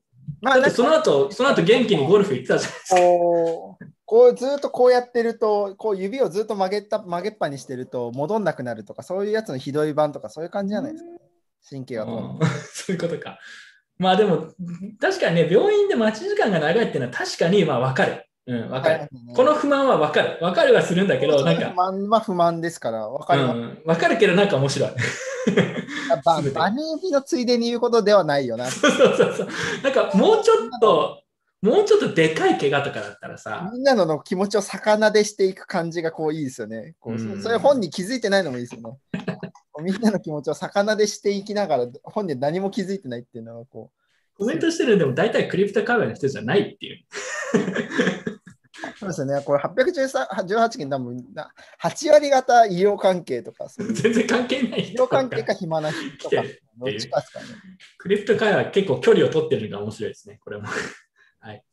次行きましょう。あ、でも今日はこれでおしまいですね。はい。というわけで、えー今日はね、リスナーからの質問あんまり数がなかったのと、時間的にもあんまりあの時間なかったんで、えーここまでにしようと思います。えーオーディオの方も公開してるので、えー地味にそっちもね、今後伸ばしていこうと思ってて、まあなんかね、オーディオで聞きたいって人も結構いますし、なんかオーディオの方がコンテンツの内容的にももともと合ってるんで、ほとんど編集してないし、なんかオーディオ伸ばそうかなとか最近ずっと思ってます。はい。で、あとは最後、反省会 NFT の売れ行きを見て、えー終わりにしましょう。売れてるのかな？ちなみに自分のツイッターでコメントいくつか来てるんですけど、やっぱ浅野さんの作品に反応してる人多いですね。うんあの絵がいいですよ。まあ、センスがいやー、言葉ももう本。当にね、あのあの歴史的な名言ですからね、僕もあれ、リアルタイムであのチャット見てましたけど、あのいや、でもやっぱすごいね、このアーティストのね、この表現力というか、ちゃんと文脈を捉えて、これ、素晴らしいよ。なんか無駄なことしてないです、このシンプルさというか。白と黒でここまで圧力出せるのがいいですね。ね、そうですよ圧ね。力というかありますよね。はい。ちょっとじゃあ、ブリットさんの押し込まれトークンの売れ行き今確認します、ね。これ売れてないでほしいな。あ、売れてんな。4つ売れちゃってますね。残念です。あちょっと空気読んでほしいですね。ブリットさんのやつは、カウンターパーティーのやつは売れてる。モナパは売れてるかな？ちょっと。ちょっと生ハゲ、イオープンシーどうなってるか見ておいてください。ちょっと見てはい。自分、モナパとカウンターパーティーをちょっと確認してます。あオープンシーン全然売れないですね。全然売れてない？ダメ、やっぱ。売れてない、一個一個も売れてない。一個も売れてない？マジか。だってオーナーがここの今回のこれのアカウントしかいないですよ。あのオーナーが1なんで。売れてますよって来てます。売れてる？嘘あ、でも、ブリットさんのやつも、モナーの方でも、一応2枚 2, 2枚くらい売れてますね。だからちょこちょこ売れてるけど、やっぱりでも、一発目ほどの勢いはないんで、ちょっとやっぱり我々ももうそろそろ おしまいですかね。おしまいですかね。お原則早くも。まあでも、あの一応リンク貼っといたんで、興味がある人は放送終わった後でもいいんで、えー、買って、まあ別に買わなくてもいいですけどね。まあ、こういうのが好きな人は。今、パッと見売れてない、売れてない感じが。うん。モッチートークンが売れたか知りたいですけどね。確かちょっとポリゴンの方、結構2時間ぐらい頑張ってやったんで、ちょっ地味なマニュアル作業をね。売れてほしいね。と、ポチポチやるしかない。せめてモッチートークンは売れてほしいですけどね。え、でも、浅野さんのやつ売れてもおかしくないと思うけど、売れてない。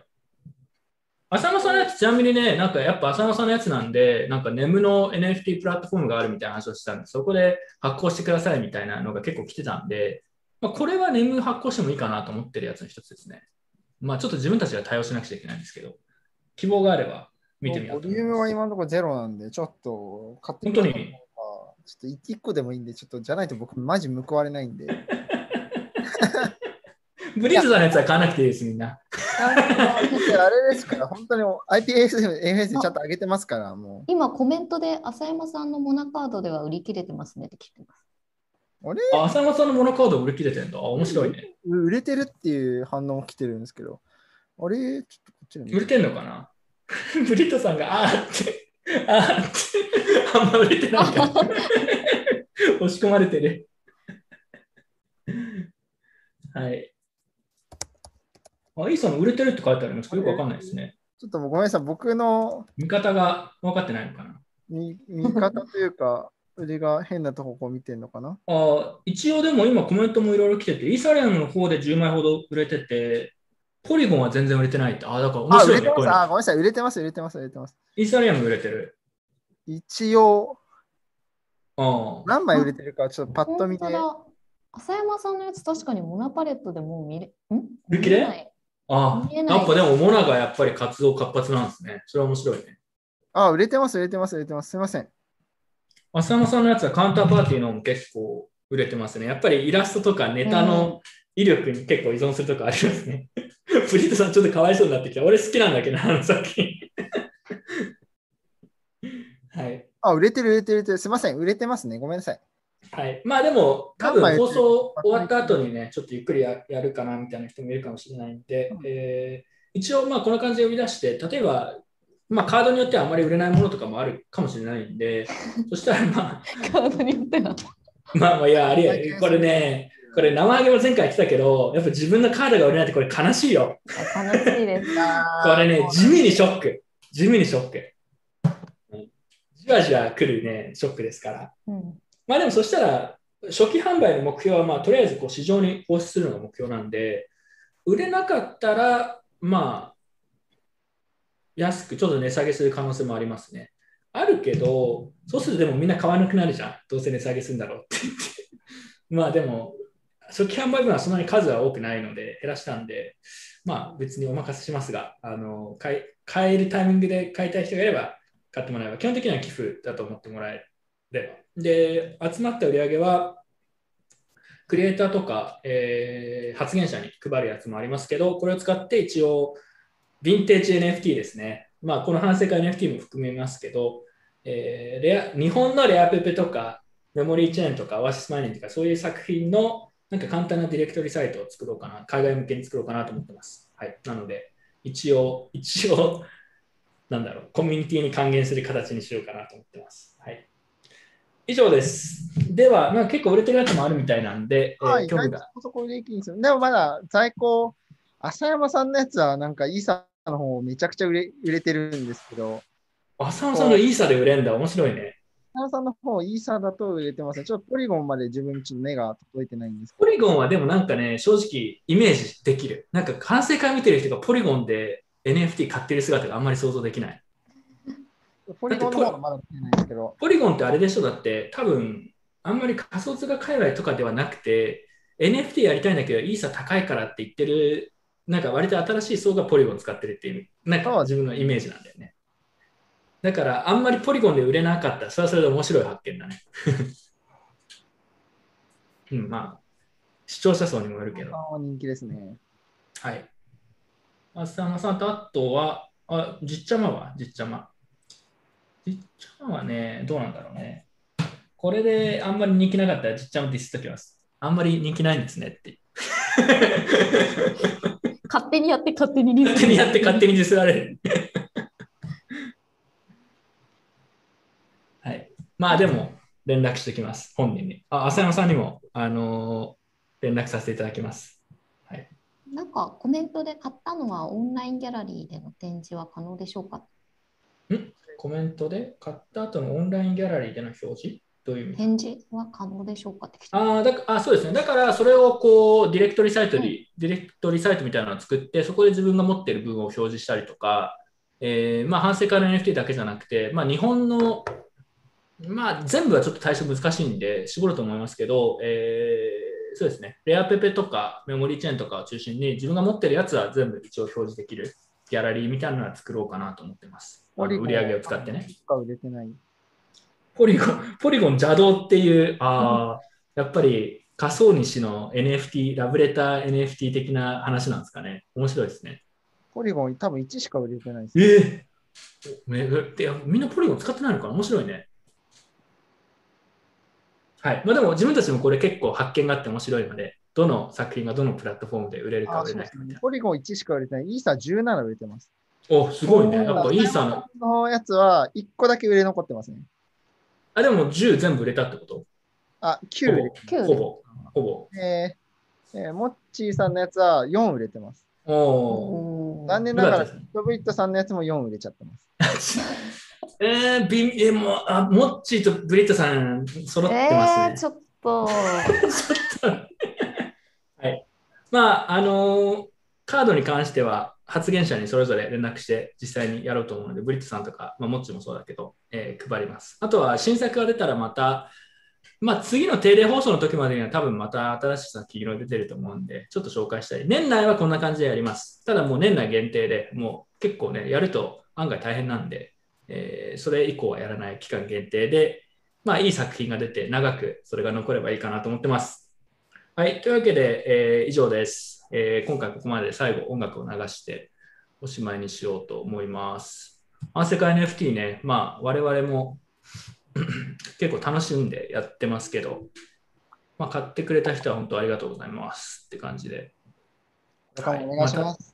ただ同時にバブルそろそろ終わるんじゃないかなと結構ね、普通に、まあ、まあ年内だよね。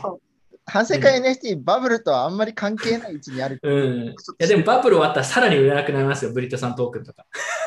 まあ、それはいいですよ。それそれは、それはいいけど、でも生ハゲトークン売れなかったらちょっと悲しいでしょ。あそれ僕悲しいですね。ちょっと、東さんだけは買うみたいな状況なうん、そうだよね。だからやっぱちょっともうちょっとバブル継続してほしいですね。はい。では、最後音楽流しておしまいにします。では、あ、もっち最後なんかあります？コメント。あ、ないです。あの、楽しかったです。ありがとうございました。すみません。多分 半分くらい何言ってるか わけわかんないって感じだったかもしれないですけど。確かにほぼ分かんなかったかもとか言って見直してまた勉まあでも、強します。もっちトークン売れてるんでね。はい。よかったです。はい。ポリゴンでみんな買ってください。ポリゴン。ポリゴン思ったより人気ないの、日本。まあ、以上です。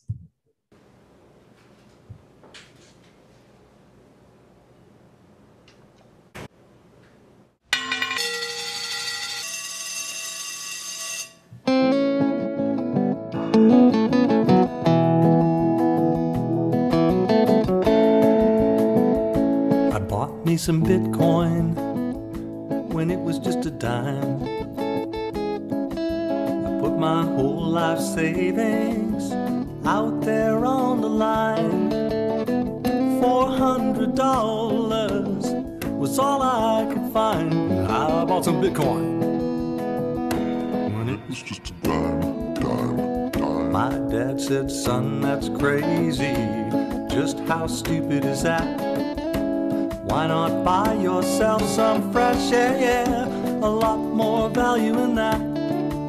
You work so hard all summer, saving up all that cash. Now go on and sell that crazy Bitcoin and get your real money back.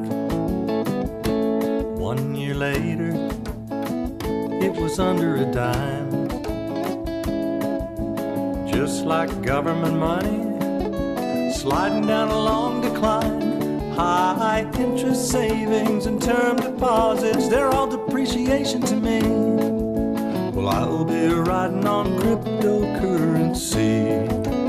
I bought me some Bitcoin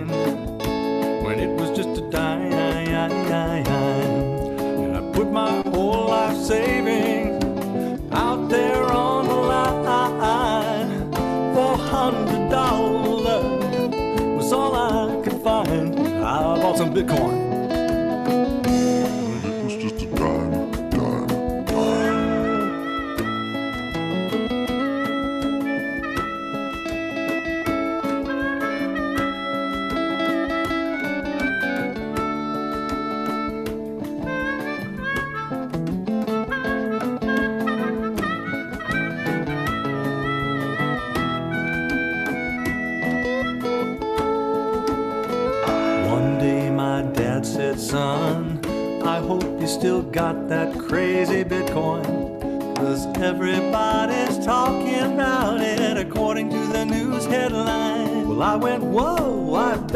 Calculator out and see what I can find about my itty bitty bitcoins.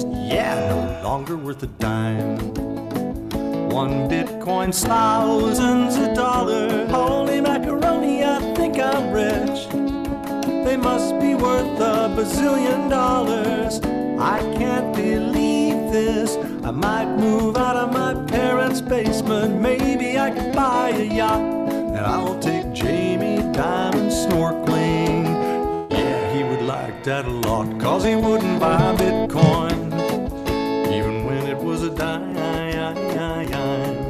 But I put my whole life savings out there on the line. Four hundred dollars was all I could find. I bought some Bitcoin.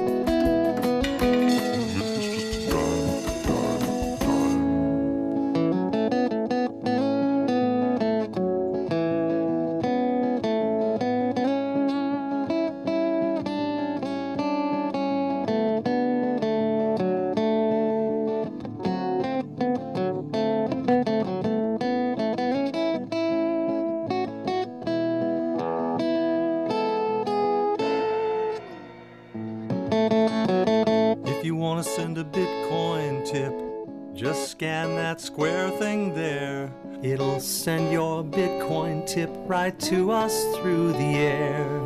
Just starving artists, we've got no shoes. The winter's coming too. So if you send a little Bitcoin tip, we might get shoes, shoes, shoes.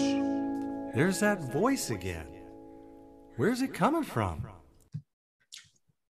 はい、というわけで、えーこの後も我々、反世界 NFT の状況をちょっと見ていくので、興味がある人はそっち見てください。まあ、ただ、皆さん、 NFT に無駄なお金は使いすぎないようにしましょう。では、以上です。